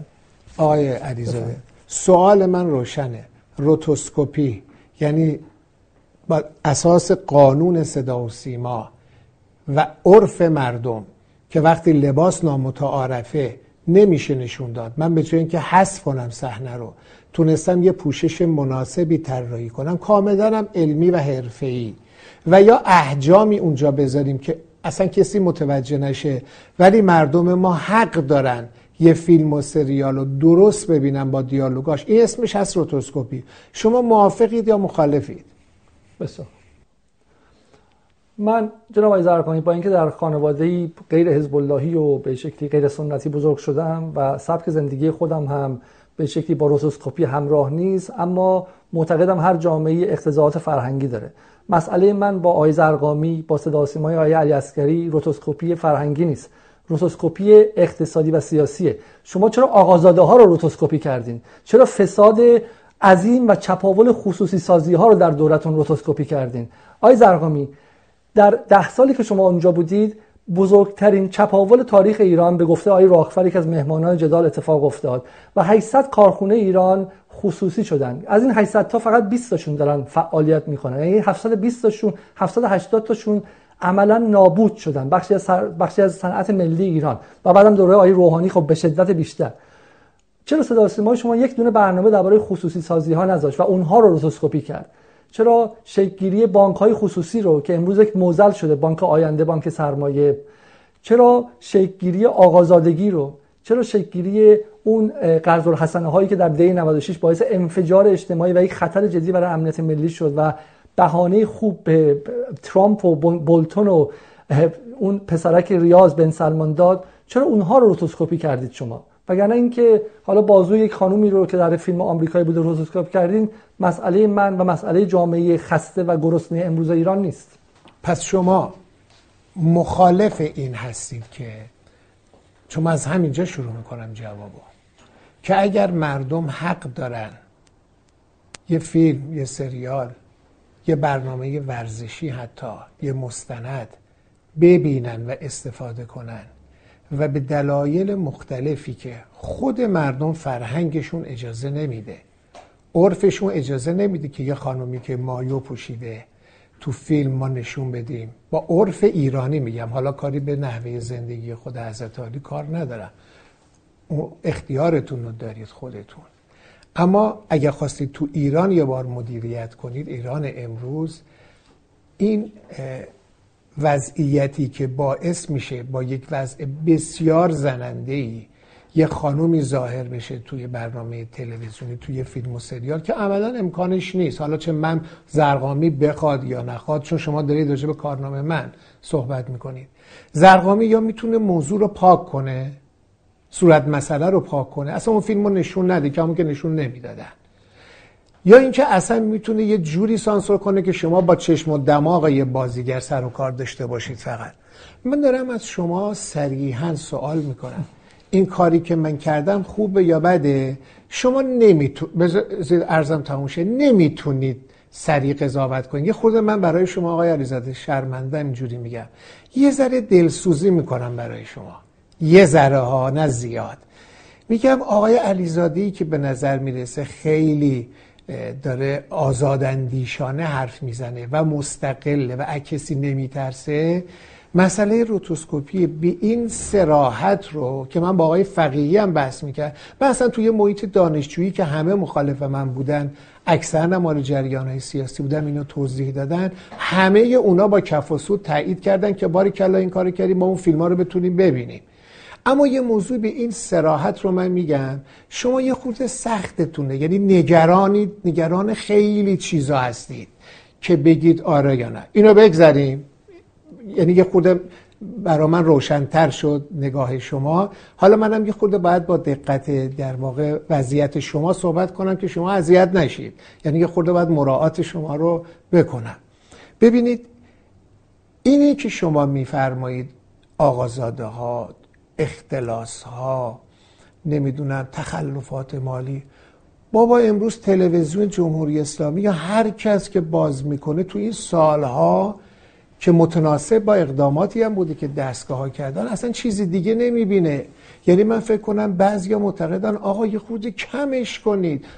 حالا اون اتفاق افتاد برید رسیدگی کنید برخورد کنید. آخه اول تا آخر اخبار من البته نفی نمی کنم من دارم می‌خوام بگم در مقابل نگاه شما نگاه دیگری هم هست. پس من می‌خوام بگم سوال شما کاملا مع فارغه این کار در تلویزیون جمهوری اسلامی اتفاقا اگر نگیم زیادی داره انجام میشه کسر نذاشتن. تلویزیون اینترنتی جدال. جناب آقای زرقامی به نظر میاد که افکار عمومی نگاهشون با شما متفاوته. در آذر 98 سازمان نظرسنجی صدا سیما درباره نحوه پوشش سهمیه بندی بنزین نظرسنجی انجام داد و 62 درصد این پوشش رسانه‌ای رو کاملا نامناسب یا نامناسب دونستن. و فقط 4 و 4 درصد معتقد بودن که کاملا مناسبه. به نظر میاد که حداقل در مسائل سیاسی و من حالا مسائل فرهنگی رو بهش کاری ندارم. در مورد مسائل سیاسی پوشش اعتراضات و غیره جامعه معتقده که صدا سیما کارش رو درست نمی‌کنه. من سوالی از شما دارم. شما فکر می‌کنین که آیا صدا سیما و بخش خبرش همچنان مرجع خبری اکثریت جامعه ایرانه یا جامعه ایران به سمت فضای مجازی و بی بی سی و تلویزیون وهابیون سعودی میل کرده. نظر سنجی های دیگری هم هست آقای علیزاده. نظر سنجی های دیگری که اتفاقا نشون میده مردم جدیترین منبع خبریشون صدا و سیماست. در همین دوره اخیری که من نیستم دارم دفاع می‌کنم از مدیرانی که الان هستن. اگر یه پاسخ کوتاه می‌خواید من به شما بگم نظرسنجی که از مردم سوال می‌کنن هم میزان اعتمادشون و هم اینکه اولین مرجع خبری مردم چی هست. صدا و سیما با یه فاصله بسیار زیاد و معنادار نسبت به شبکه های مجازی شبکه های قرار داره. این یک. نکته دوم. اگر معتقد جمله بگم به شما. بله. اگه اجازه بدید من اینجا قطع کنم. چون من تازگی در کنفرانسی بودم در دانشگاه امام صادق درباره نظرسنجی های صدا سیما اتفاقا و یکی از سخنرانان هم لطف کرده بودم من بودم. به نظر میاد که نظرسنجی های سازمان اول اینکه این چیزی من براشون گفتم در مورد پوشش آبان 98 مال خود صدا مال خود صدا سیماست. بله. اما صدا سیما سوال می‌کنه از مردم که آیا صدا سیما می‌بینید 62 درصد میگن می‌بینیم. یعنی یه دقیقه‌ای که در روز صدا سیما روشن می‌کنن رو به عنوان آمار در نظر می‌گیرن. آمار ایسپا رو شما نگاه می‌کنید میگه در تهران سال گذشته فقط 5 درصد افراد تحصیل کرده یعنی لیسانس به بالا صدا سیما رو مرجع خبری می‌دونن. هنوز می‌بینن ها. می‌خوام ببینن که طرف چی میگه. می‌بینن که ببینن که نظام چی میگه حکومت چی میگه اون طرفی ها چی میگن. ولی مرجع خبری دیگه نیست بر اساس نظرسنجی های متعدد های سرقامی. برای من از شما سوال کردم. شما قبول اصل قضیه رو می‌خوام بپرسم از شما. آیا قبول دارید که ما حکمرانی رسانه ایمون تا حدی به خطر افتاده؟ از دست دادیم. یعنی این اومدن بی بی سی و اینا فقط نیستش که حالا براندازی نکردن. یه بخشی از یعنی در مقایسه با 10 سال پیش 20 سال پیش بخشی از افکار عمومی رو ما از دست دادیم رو هوان. اینو قبول داریم شما؟ یا قبول ندارین اصلا؟ ببینید اولا من تعجب می‌کنم شما اسم شبکه های ماهواره میارید. همش میگید بی بی سی. این همه شبکه های دیگه تشریف دارن. شما مثلا حساسیت خاصی رو بی بی سی دارید که این سوالاتی که مطرح می‌کنید مخاطب که گوش می‌کنه فکر می‌کنه بی بی سی یه طرف بقیه این شبکه های مثلا ماهواره هم یه طرف. نه اصلا اینطور نیست. اتفاقا بی بی سی سال هاست من بهتون بگم چرا آقای. جناب ضرغامی بهتون بگم چرا؟ برای اینکه ما چرا؟ من بذار من به شما یک چیزی بگم. یکی از اقوام ما حالا من از شما سوال می‌کنم. من با شما مصاحبه می‌کنم بفرمایید. بی بی سی می‌دیدن. خودشون بی بی سی می‌دیدن. وزر... وزرای وزرای آقای روحانی آقای هاشمی رفسنجانی مرحوم رفسنجانی بی بی سی در خونهشون بعضی وقت روشن بود. بعضی از وزرای آقای روحانی بی بی سی می‌بینن. متأس... من علتی که میگم اینه برای اینکه من کسی هم که اونجا بودم یه زمانی فهمیدم که من بخشی از ویترین بی بی سی شدم. یعنی من احساس کردم که من با خی با نگاه مبارزه با آمریکا رفتم تو بخشی از ویترین یکی از قوی قوی نیست ولی یکی از یکی از ابزار سلطه شدم در ایران. یعنی منو میذاشتن برای اینکه مهمون بعدی بیاد و بتونه تحریم رو توجیه کنه. من بی بی سی رو میگم چون با زخم با درد دارم میگم آقای زرقامی. 150 نفر یک سازمان اداره می‌کنن به اسم بی بی سی فارسی. با بودجه حدود 15 میلیون پوند در سال که میشه 20 میلیون دلار در سال و تقریبا میشه که برای طبقه متوسط شهری ایران این 150 نفر از سازمان 48 هزار نفره صدا سیما تقریبا میشه گفت تاثیرشون هم داره برابر میشه و این یک زخم من شما گفتم کشور ایران سال 50 سال با استعمار مبارزه کرده و ما به خاطر ناتوانیمون در ایجاد حکمرانی رسانه‌ای به ویژه صدا که شما 10 سال مدیرش بودید ما استعماری شدیم. ذهن مردم ما استعماری شده. بله. و مهمتر از اونم بی بی سی ایران اینترنشنال اینا مقلدش هستن. عددی نیستن در مقابلش. اصل فتنه رسانه‌ای اگه می‌خواد بگید همون سال 50 نفری یعنی که یک سازمان چابک به شدت قوی و به شدت پرنفوذ رو اداره می‌کنن. و حتی اگر شما بی بی سی هم نگاه نکنید لای... نحوه صورتبندی مسائل به شما منتقل میشه به واسطه یک فضای مجازی و غیره. در معرض نوع فکر بی بی سی وار هستید. من اگر یک مخاطب سو... نفر سومی بودم مخاطب این بحث. همین بیان اخیر شما راجع به بی بی سی رو یه آدم رسانه ای احساس می‌کنه شما یه رپورتاج آگهی سنگین برای بی بی سی رفتید. حالا بعدا خودتون نگاه کنید این ویدیوهای این قسمت رو. و من اگر جای مسئولان بی بی سی بودم یک دستمزد سنگینی به شما می‌دادم چون شما الان مشکل مالی هم دارید مثل ما که اینجا مثل شبه عبی طالب هیچی نداریم. شما هم فرمودید یه دیویس پوند مثلا تبلیغ گرفتید تو کجا و وضع مالیتون اصلا خوب نیست. بی بی سی اگر نخواد ناجوان مردی کنه همین الان باید بابت این زحمتی که شما کشیدید و این منبر خوبی که برای بی بی سی رفتید حتما باید نامردی رو بذاره کنار یه کمک مالی خوب به شما بکنه. اما من برخلاف شما اتفاقا معتقدم بی بی سی اون جایگاه رو نداره. الان نمیگم من چند وقت پیش پست داشتم. شما پست من رو راجع به بی بی سی search کنید. من راجع به بی بی سی در واقع حرفم به شوخی و طنز بود. کجاست اون بی بی سی که یک زمانی تو این کشور 28 مرداد رو راه اندازی کرد و گفت ساعت دقیقا دوازده استارت کودتا رو زد و بعدها هم همیشه زیر سوال بود که به این ملت خیانت کرده. به بی بی سی گفتم اون موقع کجا بود جایگاتون این روزهایی که میرید با رضا پهلوی میشینید گفتگو می‌کنید. من بعضی موقع اخبار بی بی سی رو می‌بینم. می‌بینم خیلی جانبدارانه میره سمت پهلوی که واقعا خیلی شرماوره برای مجموعه رسانه‌ای که می‌دونه رضا پهلوی و خاندان منحوس پهلوی حتی تو تندترین سیاسیون مخالف ما که من اسم نمی‌خوام ببرم گفتن اونا. اجازه بدید اسم نبرم از اونا.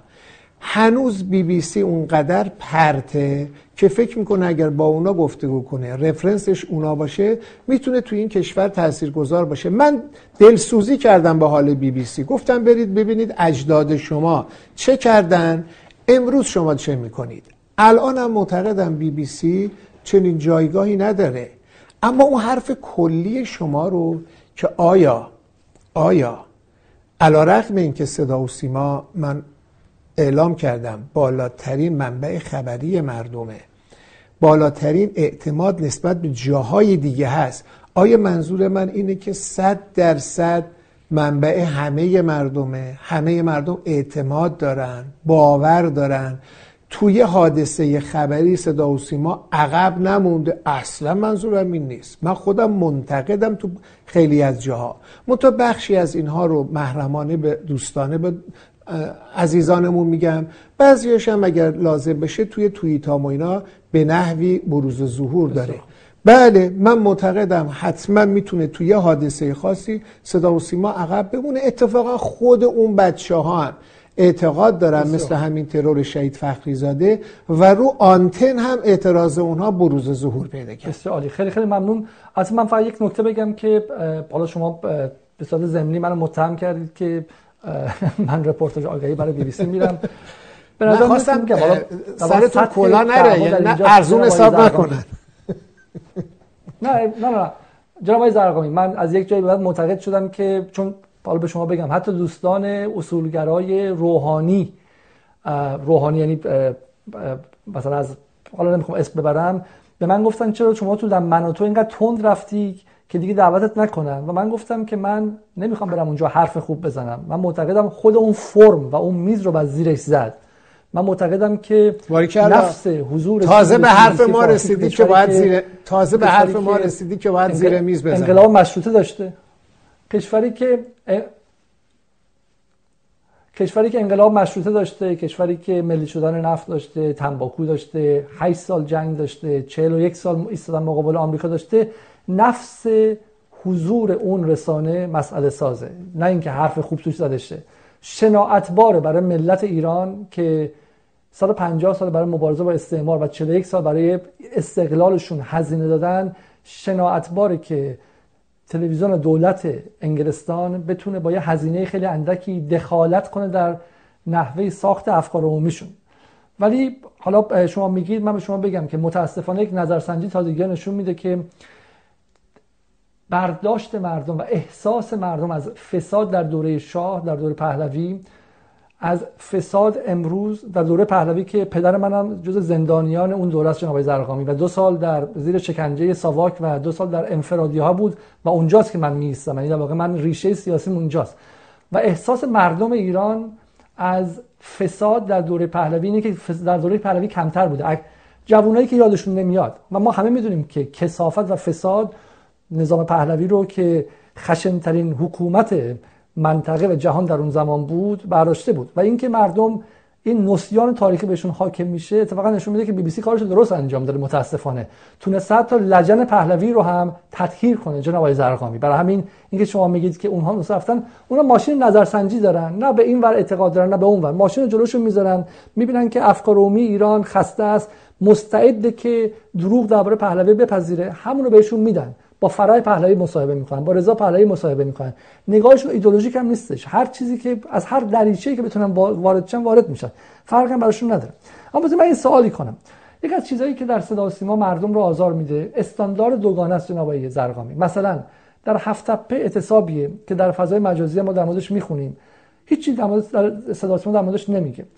و بعد همون شب در مورد جلیق زردهای فرانسه گفته میشه. در مورد مستعفان فرانسه. در مورد تظاهرات سیاهان آمریکا مستعفان آمریکا. یعنی به نظر میاد که می‌خواد مثلا فقط غرب رو بد نشون بده که من تو غرب زندگی می‌کنم جزو فعالان سیاسی دفاع از حقوق مستعفان و سیاهان و کارگران غربم هستم و می‌دونم که در اینجا هم اوضاع چقدر چقدر ظلم داره اتفاق میفته و بنیان غرب ظلم به جهانه.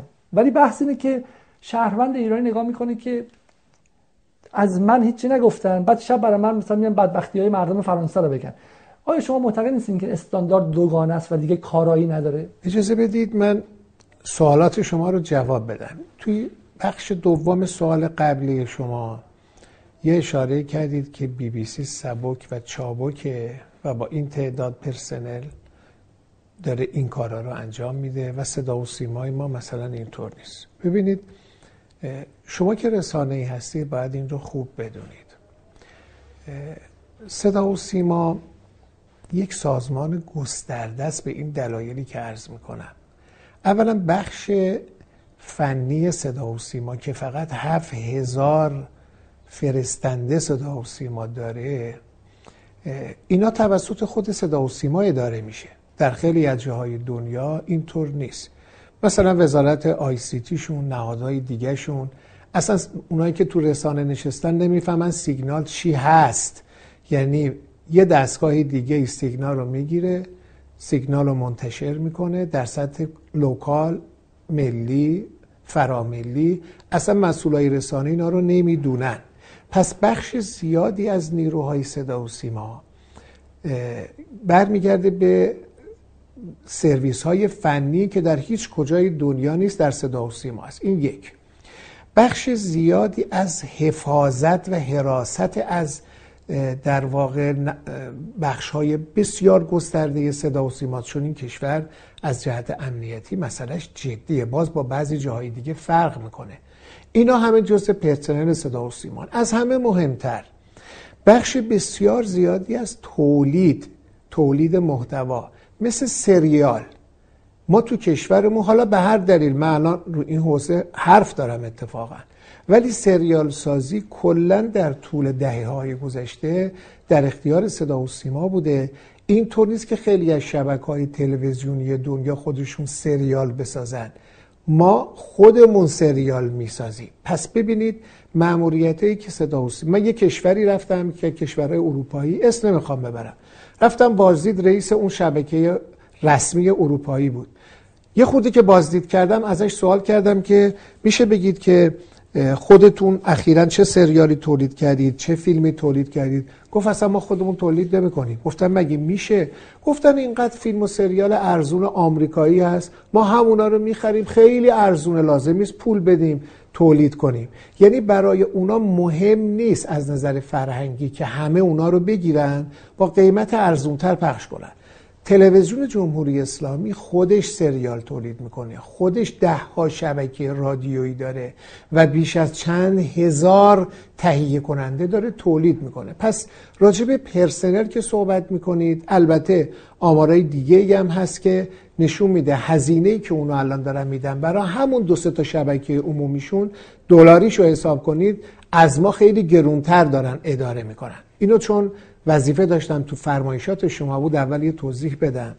هزینه رو, اما... هزینه رو قبول دارم جناب آقای ضرغامی هزینه رو قبول دارم ولی من یه لحظه اگه میشه هزینه رو قبول دارم ولی خبر آنلاین نوشته که صدا سیمایی که آقای ضرغامی با 22 هزار نیرو انسانی گرفت و با 48 هزار تا به شکل تحویل داد حالا از خبر آنلاینه به من ربطی نداره. میگه بزرگترین سازمان رسانه‌ای جهانه. میگه CCTV چین 10 هزار کارمند داره بی بی سی, بی بی سی 20950 تا NHK ژاپن 10 هزار تا و صدا سیما 48 هزار تا. یعنی به نظر میاد که صدا سیما خودش کشوری شده و به جای اینکه مسائل کشور حل کنه خودش یه خورده نون دادن 48 هزار نفر کار سختیه. آقای علیزاده یه خود از شما بعیده. ببینید من دارم توضیح میدم. شما از خبر آنلاین که یک رسانه است که کاملا منتقد صدا و سیما و مدیران صدا و سیماست. البته منهای آقای لاریجانی. من نمی‌خوام با آقای لاریجانی انتقادی داشته باشم. دوستانی که اونجا بودن سوابقشون این بود که با آقای لاریجانی کار کرده بودن و به ایشون ارادت داشتن خانه ملت رفتن رسانه های مجلس رو در اون دوران را انداختن. من الان نمی‌خوام مدعی اونا بشم ولی خبر آنلاین یک مجموعه رسانه کاملا منتقده. از شما خواهشم اینه اگر بعدها حالا من اینجا حاضرم الان جواب میدم مخاطبانتون قبول می‌کنن. ولی شما چون آدم مستقل منصفی هستی خبر آنلاین نیست آیه زرقامی. حرف آیه خب. سرافراز هم همینه. آیه سرافراز اجازه آیه سرافراز گفتن که 900 پست شما... مدیریتی بعد از شما حذف کنن و حرف حرف آیه خامنه‌ای هم همین اجازه بدید سازمان رو کوچیک کنید. حرف رهبری نبود. اجازه بدید. ببینید از دو منظر اینا زده میشه. اینا رو شما اصلا قاطی نکنید. اونی که الان از من دارید سوال می‌کنید زمانی که من اومدم با سی هزار پرسنل سازمان رو تحویل گرفتن. مستندش هم سخنرانی همون شیش ماه اول در محضر رهبری که من گفتم خدمت ایشون که من به نمایندگی از سی هزار پرسنل صدا و سیما دارم با شما صحبت می‌کنم. درست شد. یعنی در دوره آقای لاریجانی سی هزار که اونم توضیحات خودشو داره. الان من منتقد نیستم. با سی هزار تحویل گرفتم. وقتی تحویل دادم با سی و سه هزار نفر تحویل دادم باز با گفته معاون منابع انسانی خود آقای سرفراز. یعنی آمار دوم سی و سه هزار نفر من از معاون منابع انسانی آقای سرفرازه که به من بعدها گفتم به گزارش بدید که چقدر ما پرسنل داشتیم تو سازمان وقتی من رفتم. او همه رو دقیق بر اساس رئیسی که بالا سرش بود در آورد گفت 33 هزار نفر. حالا من از شما سوال می‌کنم. سازمانی که قبلا 5 6 تا 6 7 تا شبکه آنالوگ داشت وقتی رسید به حداقل 24 5 شبکه دیجیتال وقتی فرستندهاش از 2000 تا شد 7000 فرستنده.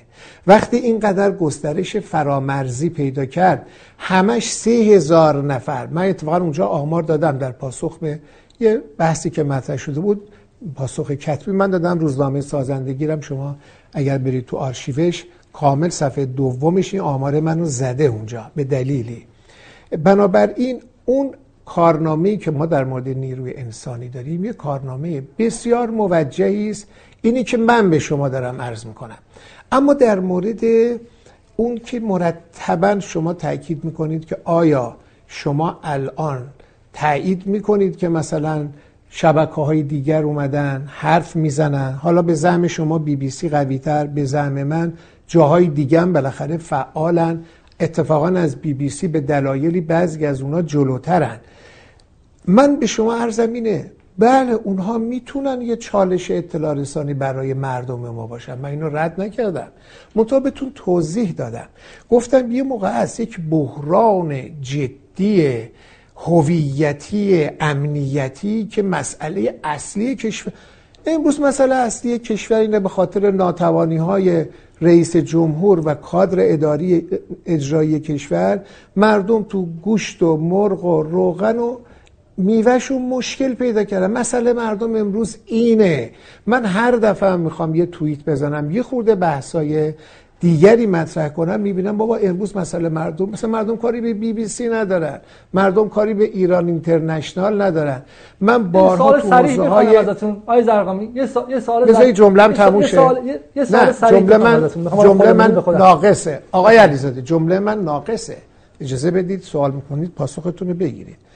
من اتفاقا معتقدم. من یه آدم فرهنگی ام بعضی به من میگن آقای زرقامی شما مثلا بفرمایید راجع به اوضاع فرهنگی کشور امروز نظر شما چیه؟ این اشکالاتی که هست این بحثای خلاف فرهنگی که هست. من میگم شما امروز یک قرون دوزار مردم رو حل کنید.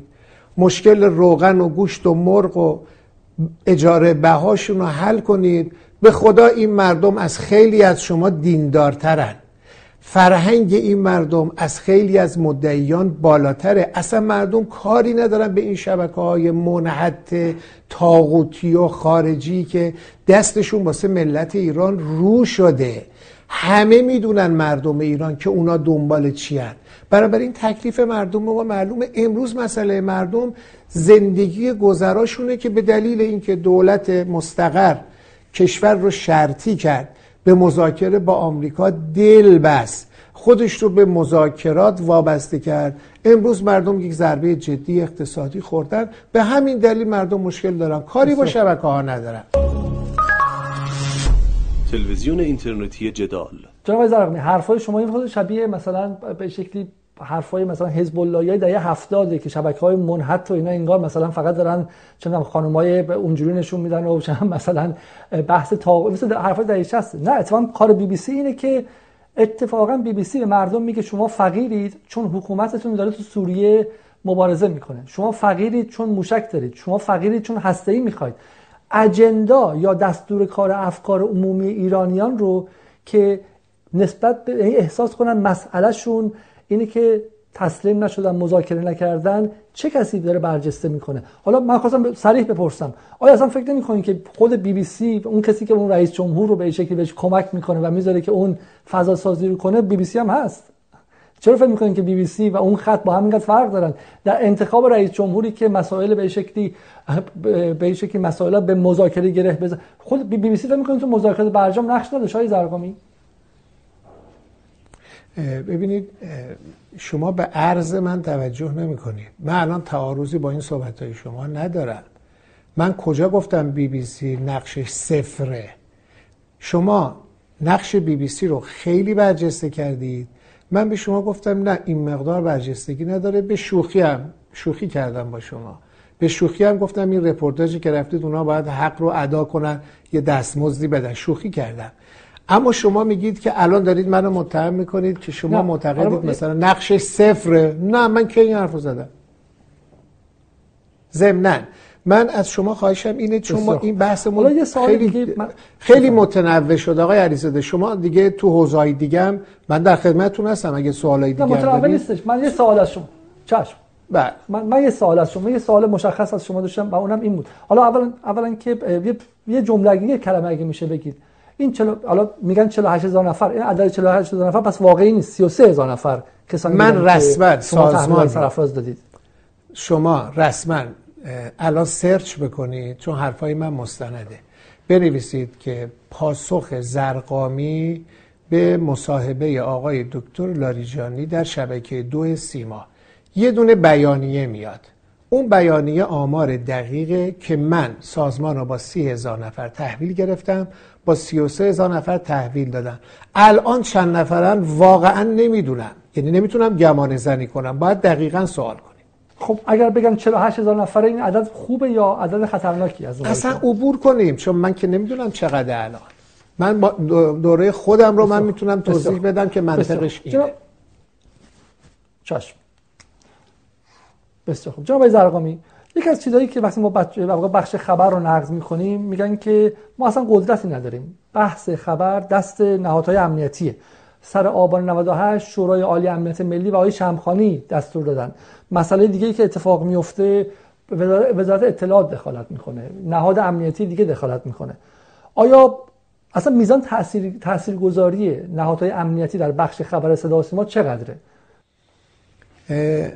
آقای علیزاده من اینو جواب دادم. احتمالا می‌خوام با خورده شوخی کنم فضامون بهتر شه من معمولا تو خبر هم همیشه به بچه ها گفتم وسط بحث سیاسی یه پاساژ باز کنید. یه خورده حرفای راحت ترم بزنید بذارید مردم خسته نشن ادامه بحث سیاسیتون رو گوش کنن. مثل اون اسبای ترکمن که هنوز آقای آمولی لاریجانی مدعی ماست که چرا خبر منو بعد از اسبای ترکمن شما مطرح کردی رو به قوه قضایی اهانت کردید پاسخ هم دادیم که چرا. البته ببینید شما سوزنتون تو 98 گیر کرده. این سوزن رو بردارید شما. دیگه سوال دیگه نه چون من اینا رو پاسخ میدم به شما. شما نه شما, نه, نه. شما توجه نه همینجا. ببین شما توجه به روح پاسخهای من ندارید. من پاسخ دادم بعد یه سوال دیگه مطرح می‌کنید تقریبا جوابش همونه. اگر شما سوالی دیگه ای دارید بکنید و الا تکرار میشه.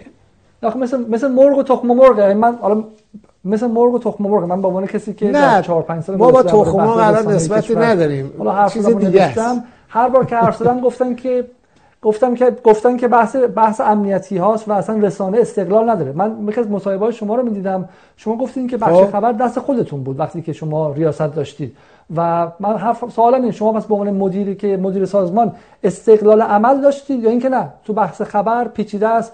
گفتین یه شورای پنج نفره بود. سوال اصلا اینه ما ما بخوایم نقد کنیم بریم سراغ رئیس صدا سیما یا اون بنده خدا رو هم یکی از اجزای یک دستگاه بزرگتریه که خیلی قدرت نداره. این سوال خوبیه.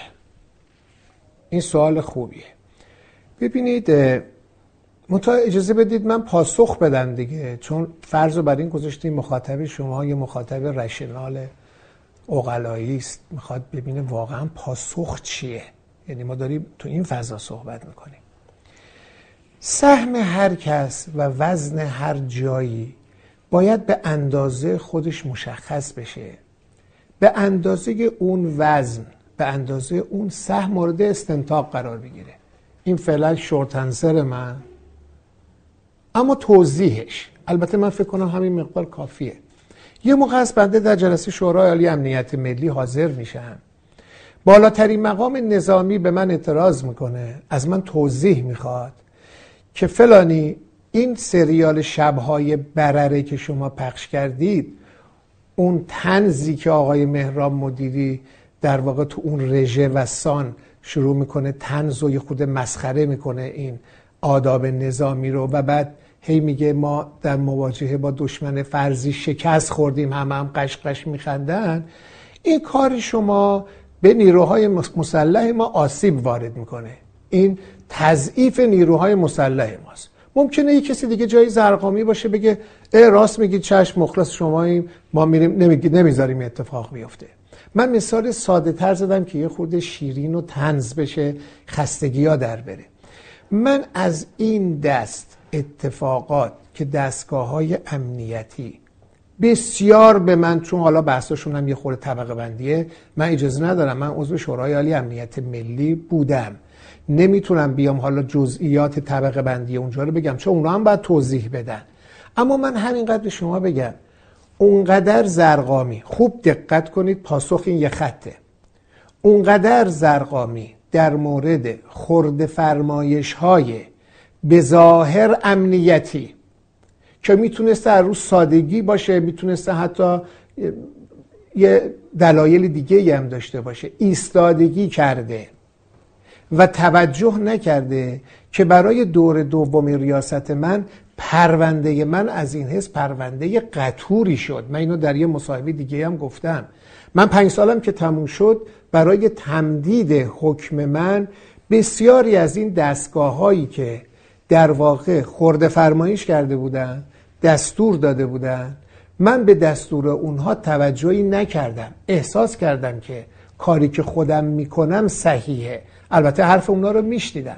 خب این برای من پرونده سنگینی شد. اگر نبود نگاه ژرف رهبر معظم انقلاب که علا رقم همه این موارد بنده رو صدا کرد اشاره کردن به این نارضایتی هایی که این دستگاه ها دارن و فرمودن با این حال من نگاهم به شما اینه و با شما معنوسم شما میرید دور دومم اداره می‌کنید. البته این اصلاحات هم انجام بدید. منم روی چشمم گذاشتم با اعتقادی که دارم.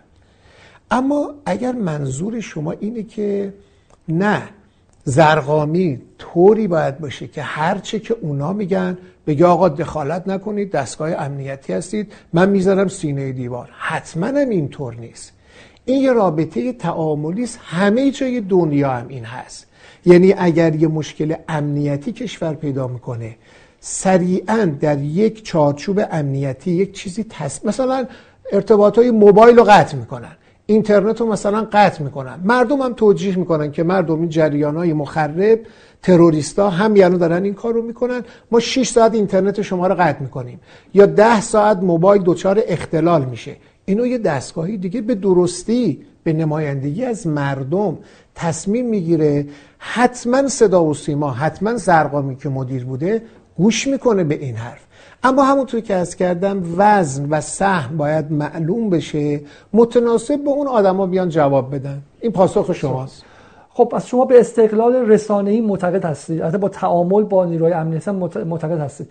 آیا شما با پرونده مازیار ابراهیمی آشنا هستید؟ آیا در جریان ساخت مستند کلوب ترور بودید؟ من تو جزئیات اینا خیلی وقتا به خاطر گرفتاری های کلانی که داشتم قرار نمی گرفتم یعنی منطقش هم اینه. رئیس صدا و سیما یک مسئولیت های کلانی داره.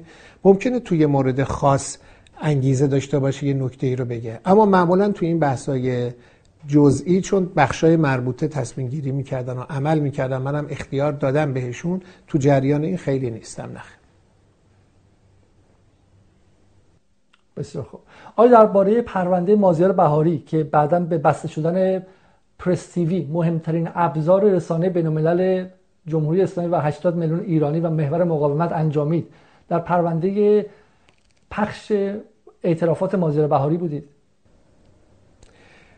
اون بخشی که شما میگید معتقد به محدودیت هایی برای پرس تیوی شده منظورتون اینه؟ من اینو توضیح بدم. ادعای غرب این بود که چون اون مصاحبه اون گفتگویی که با مازیار بهاری شد در حضور کارشناس امنیتی اتفاق افتاده بود. عملا واقع پرستیوی اجازه داده بود که کارشناس امنیتی حاضر باشه. نوعی اعترافگیری اجباری بود و ببینید اینا تونستن که پرستیوی رو و که فکر حدودا 50 60 میلیون دلار سرمایه گذاری ملی بود. بستن. ببینید شما که آدم رسانه فهمیده ای هستید فرض بر اینه که یه خورده بعد بازی های پشت صحنه رو بدونید. اینکه پرونده یه آدمی این همه متهمین هستن که بالاخره باشون برخورد میشه پرونده دارن متخلف اقتصادی به قول شما آقازاده ها متخلف سیاسی داخلی خارجی جاسوس. این چیزها الحمدلله توی این مملکت هست و رسانه هم با یک ضوابطی یک مأموریتی نسبت به اینا داره حالا کم یا زیاد انجام میده. اون هیچ. اما اگه شما راجع به پرس تی وی دارید صحبت می‌کنید و محدودیت هایی که بر پرس تی وی اعمال شد. من اتفاقا صد درصد با شما از این جهت موافقم که از وقتی پرس تی وی آمد و امپراتوری رسانه‌ای شبکه های خبری انگلیسی زبان رو شکست یعنی اگر CNN و بی بی سی و فاکس نیوز و چند تا با یه اختلافات جزئی که بین هم دارن اینا اون کمون خبری به زبان انگلیسی هستن و مرجع دنیا می‌خوان قرار بگیرن. پرستیوی که اومد مبارزه ای که پرستیوی شروع کرد کاست اینا رو شکوند. اینا خیلی از دست پرستیوی ناراحت بودن. یعنی دشمنی رو از همون اول به هر بهانه ای سعی کردن آغاز بکنن و اتفاقا در زمان اوباما با همه شعارهایی که دادن برای همکاری با ایران. ما روی 26 تا ماهواره که بودیم به خصوص شبکه های برون مرزی ما از رو 25 ماهواره ما رو قطع کردن. به دستور مستقیم اوباما. یعنی حتی اگر ما آسیا ست هم می‌رفتیم می‌گفتیم آقا شما مال شرقید. قرارداد ما اینقدر سفت و سخت داور هم داشتیم. یه کشور سالس می‌گفتن نه امریکایی ما ما دستور دادن. خودشون می‌گفتن دستور مستقیم رئیس جمهور آمریکاست. ما یه طرفه با شما قرارداد رو کنسل می‌کنیم و کنسل کردن و تمام شبکه های ما که روی آسیاست بود همه قطع شد. به طوری که آقای علیزاده من اینو برای مخاطبین شما میگم اگر زرقامی هوشمندی به خرج نمی‌داد وقتی که از 26 ماهواره که ما سیگنال رسانی های داخلیمون بر اساس ماهواره از خیلی جاها رسید به یک ماهواره و من به سرعت یه بودجه استراری تهیه کردم و لینک های زمینیمون رو راه انداختم که اگر اون ماهواره 26 هم, هم قطع کردن من بتونم سیگنال رسانی زمینی انجام بدم که حداقل 70 درصد کشور رو تحت پوشش بردن با این کار اونا تصمیم داشتن ماهواره 26 هم, هم قطع کنن اصلا ارتباط جمهوری اسلامی رو حتی با مردم خودش قطع کنن. اینها یه چنین موجوداتی هن واقعا ادعای حقوق بشر می‌کنن. بنابراین این آدما به هزار بهانه اصلا آی فیلم ما رو قطع کردن. گوش کنید آی فیلم ما یه شبکه فیلم سریاله. برای چهار تا کشور حالا منطقه‌ای فیلم سریال می‌دیدن. چرا آی فیلم رو قطع می‌کنن میگن آی فیلم هم باز یه رابطه فرهنگی بین جمهوری اسلامی و مردم منطقه است. پرستیوی به هزار دلیل از جمله این دلایلی که به شما میگم دوچار تزریقات شد. بقیه هر چی میگم من همه حرفای شما رو قبول دارم. اما اما دو دو شبکه دیگه هستن که من باشون خیلی مخالف هستم با یکیشون و اونم شبکه الجزیره است. الجزیره خب همونطور که می‌دونید از بدنه اخوان المسلمین میاد دیگه. متعلق به قطر و روی خط اخوانی و بعد با این حال با اینکه خیلی مقاومتی در مقابل سلطه آمریکا نداره و و می‌دونین که خط اخوان چی هستش اما در مورد اسرائیل و فلسطین خیلی منتقدانه حرف زده و فضای غرب رو هم تا حد زیادی عوض کرده. خب از آمریکا تا حد زیادی بیرونش کردن خیلی از مستنداتشو ممنوع تصویر کردن و غیره زیر فشار هم هستش. اما الجزیره رو نمی‌دونیم تونست خودش رو حفظ کنه و از بین نره. دومی هم راشیا که مال آقای پوتینه. و راشیا توده هم خب تو آمریکا بهش خیلی فشار آوردن.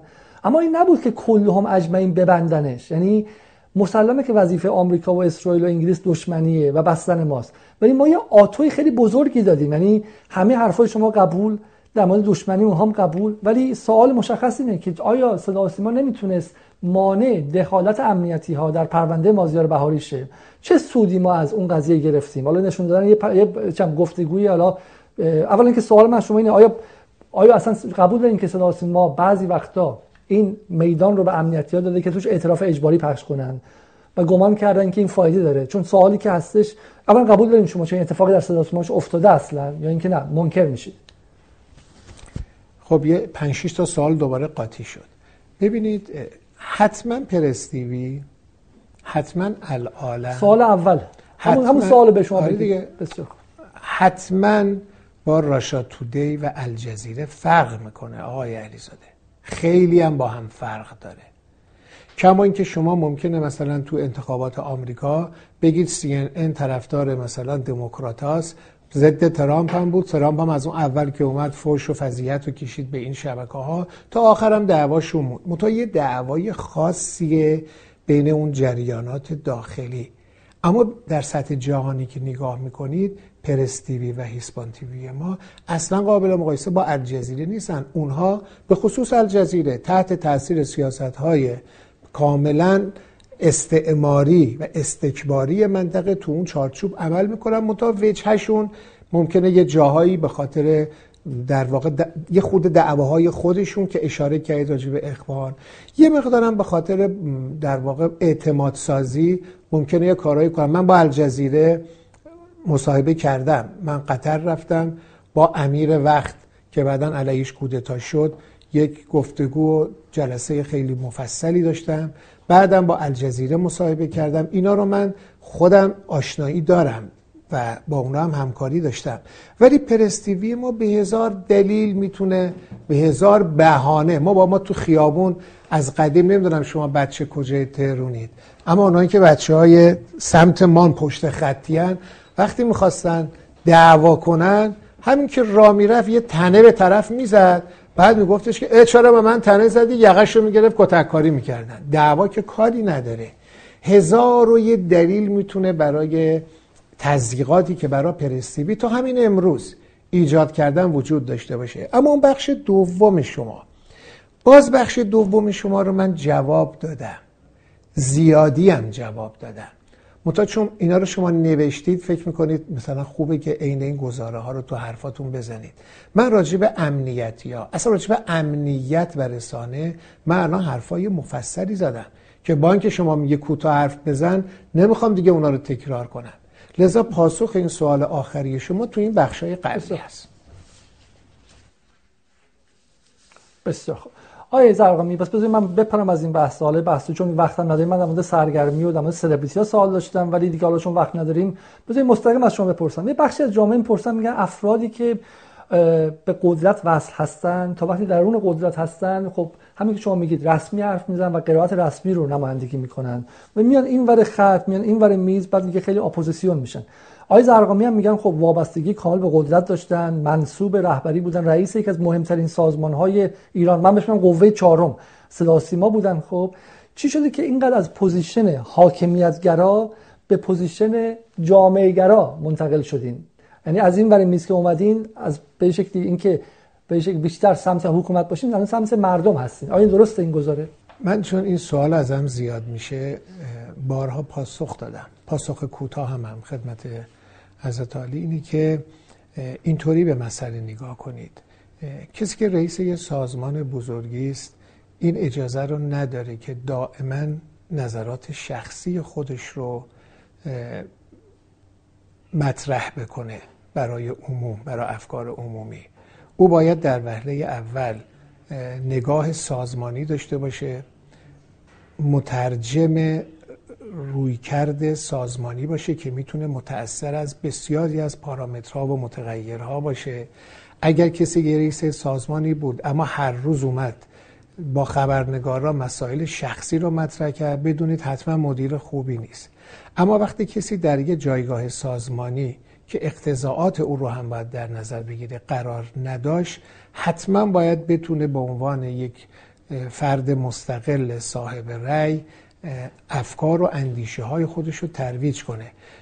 من کاملا در چارچوب نظام حاکمیت و معیارهایی که بر اون اساس سازمان صدا و سیما رو اداره کردم بر اساس همون چارچوب نظرات اصلاحی دارم که مطرح می‌کنن. اینها مکمل هم دیگه. بسیار خوب. آیا زرقامی خیلی سریع. اگر شما امروز به ریاست سازمان دوباره منصوب شید چه تغییرات عمده ای می‌دید که بخشی از این گره رسانه کشور حل شه؟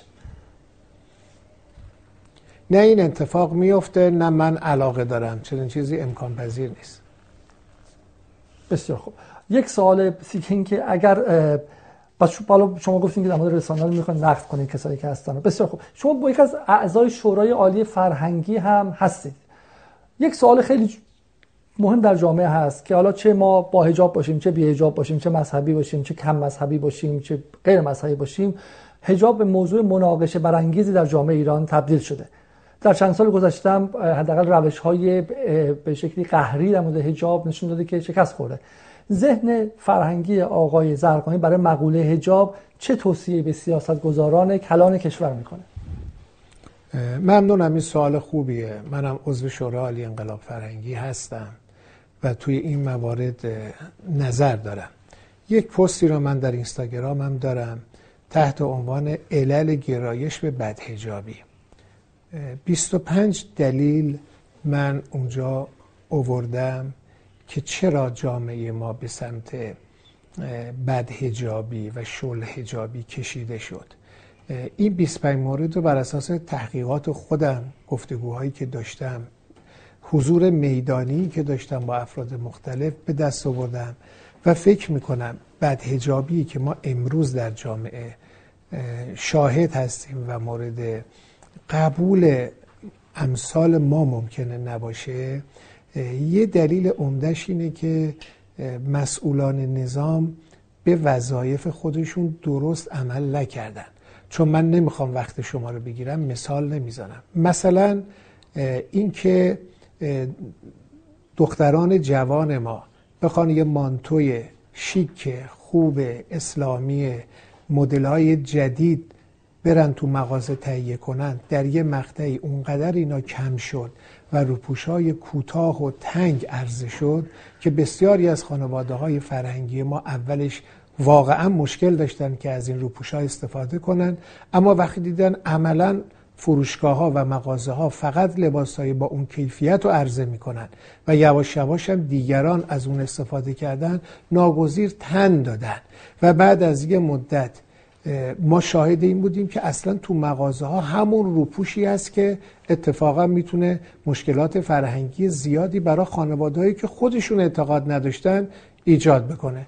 بنابراین من نگاه هم اینه اگر اون دلایل روشن بشه و رفت بشه و دولت های بعدی تو این حوزه عمل کرده خوب داشته باشن وضعیت ما خیلی بهتر خواهد شد. بسیار پس به عنوان به عنوان یکی از اعضای شورای عالی فرهنگی شما معتقد نیستین در 41 سال گذشته توسعه عظیمی که در ایران به واسطه انقلاب اتفاق افتاده افزایش شهرنشینی افزایش سواد شکلگیری فردیت به معنای مدرنش و تضادهای اجتماعی که به واسطه این تغییرات کلان و این تلاطم‌های عظیمیان باعث تغییر پوشش شده. معتقدید که مانتوی تنگ زیاد شده در بازار. بسیار خب جناب زرقامی یک سوال دیگه که هست اینه ببخشید. پاسخ من فضای مجازی و شما پاسخ من این نیست که شما فرمودید شما نگاهتون خیلی ساده سازانه بود دیگه. به ساده عجیبی نگاه شما ساده سازانه بود من میگم که اون من مثال من مثال من مثال واضح برای شما وظیفه دارم بگم. یه مثال ساده زدم اونم در واقع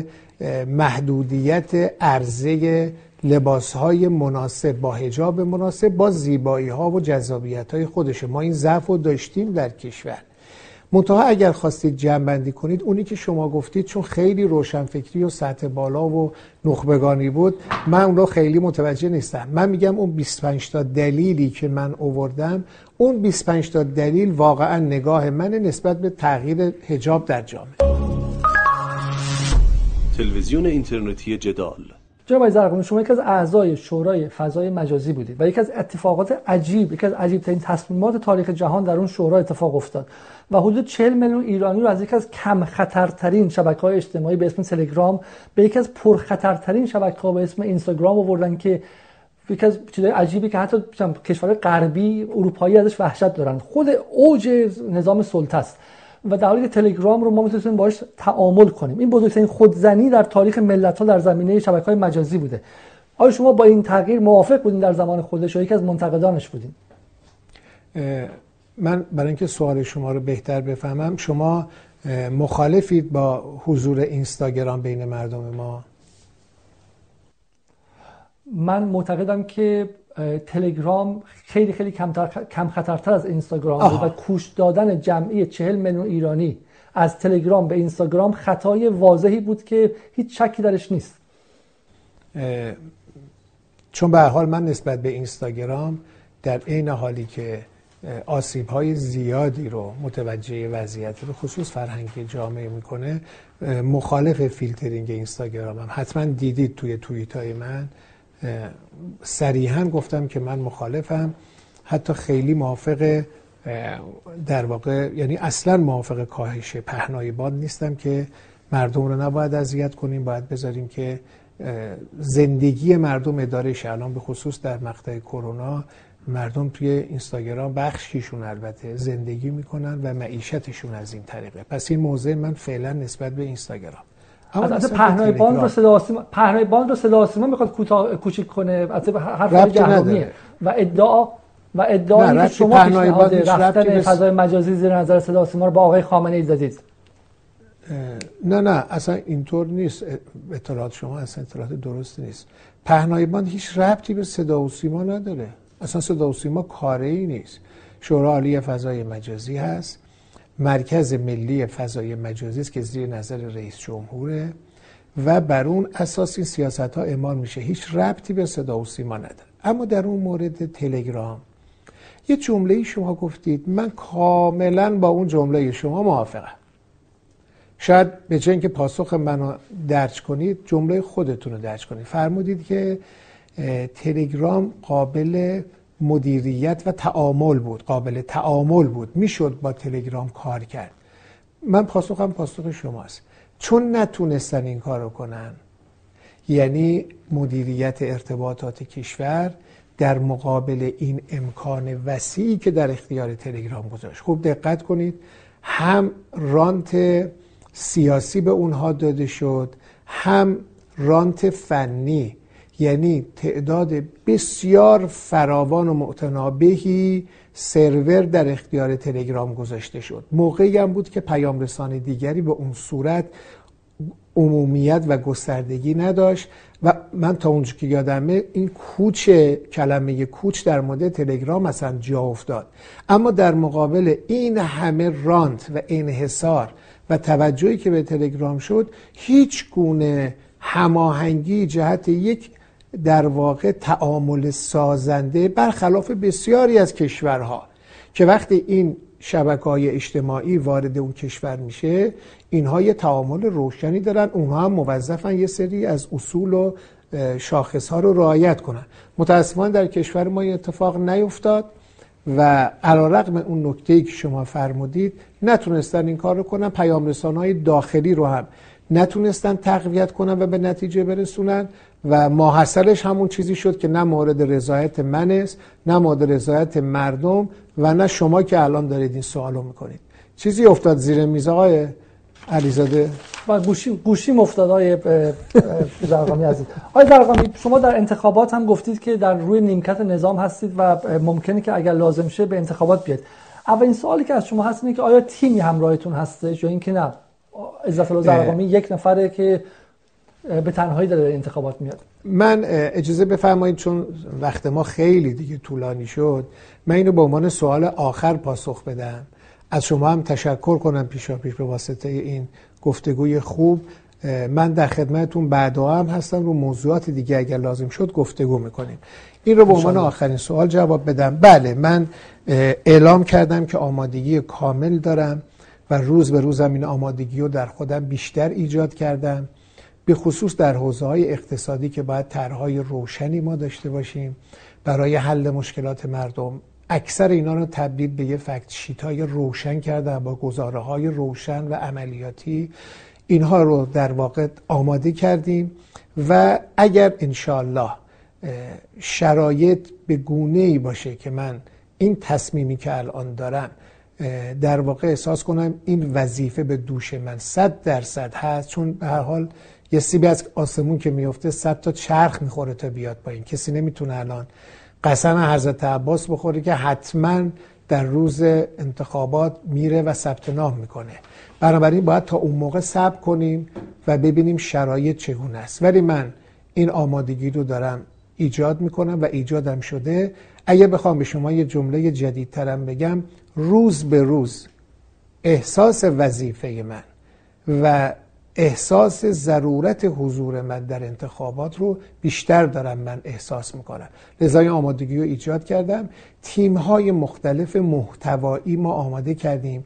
ما به جای اینکه دنبال این بریم که اسم چند نفر رو بیاریم فکر کنیم با آوردن اسم چهار تا آدم و اینکه اونا میان خیلی کارا رو واسه کشور انجام میدن که این اتفاق هم هیچ وقت نمیفته بیشتر محتوای کار و تیم کار و اتاق فکری اسم مشاورانتون نمی‌تونیم بیارید. اسم مشاور خاصی یا اسم لزومی اصلا هیچ لزومی نداره. اصلا من این روش ها رو من این روش ها رو روش های غلطی می‌دونم. اونم تو جامعه ایران که همین چیز دستخوش همین سوء تفاهم. فقط یک سوالی. اگر جامعه بخواد به عزت الله زرقامی در خرداد 1400 رای بده بیش از هر چیزی و به تجربه مدیریتشون در صدا سیما نگاه کنه. جای دیگه. تصور من اینه که سابقه مدیریتی من تو حوزه های مختلف خوبه که توجه بشه بهش. من چهار سال رئیس یک پروژه مهم تولیدی صنایع موشکی بودم. یعنی اولین تولید انبوه صنایع موشکی که موشک 107 میلیمتری یا مینی کاتیوشا بود با مدیریت من انجام شد. در حد تولید انبوه رفتن به جبهه مصرف شدن بدونی که حتی یک مورد اشکال تو مصرف پیش بیاد. ممکنه یه کسی بگه مینیکاتیوشا مثلا در مقایسه با موشک های دوربرد مثلا سطح تکنولوژیش در کجاست. اما باید دقت کنید مینیکاتیوشایی که تولید انبوه میشه. بسیاری از کالاهای صنعتی وقتی تولید نمونه میشه یعنی سمپل انجام می‌گیره.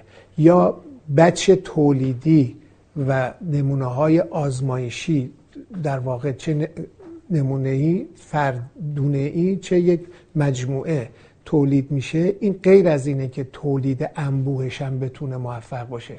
یعنی mass production به خصوص تو پروژه های حساس مثل پروژه های نظامی فوق العاده مهمه.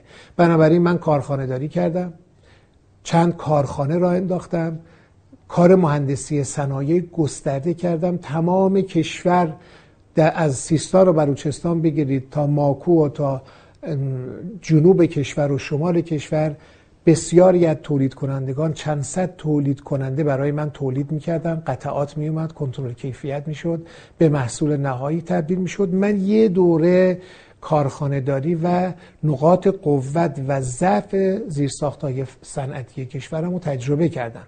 بعدم البته به دلایلی ادامه دادم. پس اون یه بعد بود اما ابعاد دیگه در واقع فعالیت های من من سه دوره معاون پارلمانی بودم. معاون پارلمانی البته کسی است که با مسائل سیاسی و حقوقی آشنا میشه و اگر تو دستگاه های مختلف باشه چون تعامل با مجلس داره بسیاری از معضلات کشور رو در جریان قرار می‌گیره. از همه مهمتر صدا و سیما که اشاره فرمودید از جمله کارهایی که من انجام دادم جلسات دائم اقشاری با نهادهای مختلف کشور بود که معروف شد به جلسات اقشاری. چی کار می‌کردیم تو این جلسات؟ با تمام وزرا. شاید بیش از پنجاه نشست اقشاری من دارم که جلسات سه ساعت و چهار ساعتی که اونها ابتدا گزارش می‌دادن معضلاتشون رو مطرح می‌کردن. راهبردها مشخص می‌شد. ما هم در رسانه دنبال راه حل رسانه‌ای بودیم برای کمکی به اون دستگاه. بنابراین آدمی مثل زرقامی در طول این چند سال یه دوره تمام مسائل اجرایی کشور رو اسکن کرده. در بالاترین سطح و متعهدانه ترین سطح اسکن شده بحث شده. با بسیاری از این... با احمد نجات چی اگه اگه اگه قالیباف و احمد نجات بیان چرا من باید به زرقامی رای بدم نه به اونها؟ چون اونها خب مسکن کردن اونها همه این چیزایی که شما گفتین رو همه اونها دارن. نه شما دارید سابقه منو می‌پرسید خب من سابقه رو دارم توضیح میدم. آقای علیزاده حتما می‌تونه به من رأی نده به آقای احمدی نژاد رأی بده. خیلی خوبه. نه من می‌خوام به شما نه نه یه چیزی توی مدیریت هست به USP یعنی unique selling point نقطه تفاوت شما چیه؟ اون چیزی که بی همتایی که شما دارید و بقیه رقابت رقباتون ندارن. انشالله اگر من ثبت نام کنم وارد تبلیغات انتخاباتی بشم به خصوص در مناظره ها شما با خیلی از ویژگی های متفاوت من آشنا خواهید شد. خیلی خیلی لطف کنید ضرغامی از اینکه در این گفتگو شرکت کردین و حالا انشالله آغاز گفتگوهای بیشتر من شما باشه و خیلی خیلی واقعا لطف کردید براتون آرزوی موفقیت دارم. همکارانتون هم خیلی زحمت کشیدن. انشالله که موفق و مجبور باشید. سپاسگزارم. تماسی دارم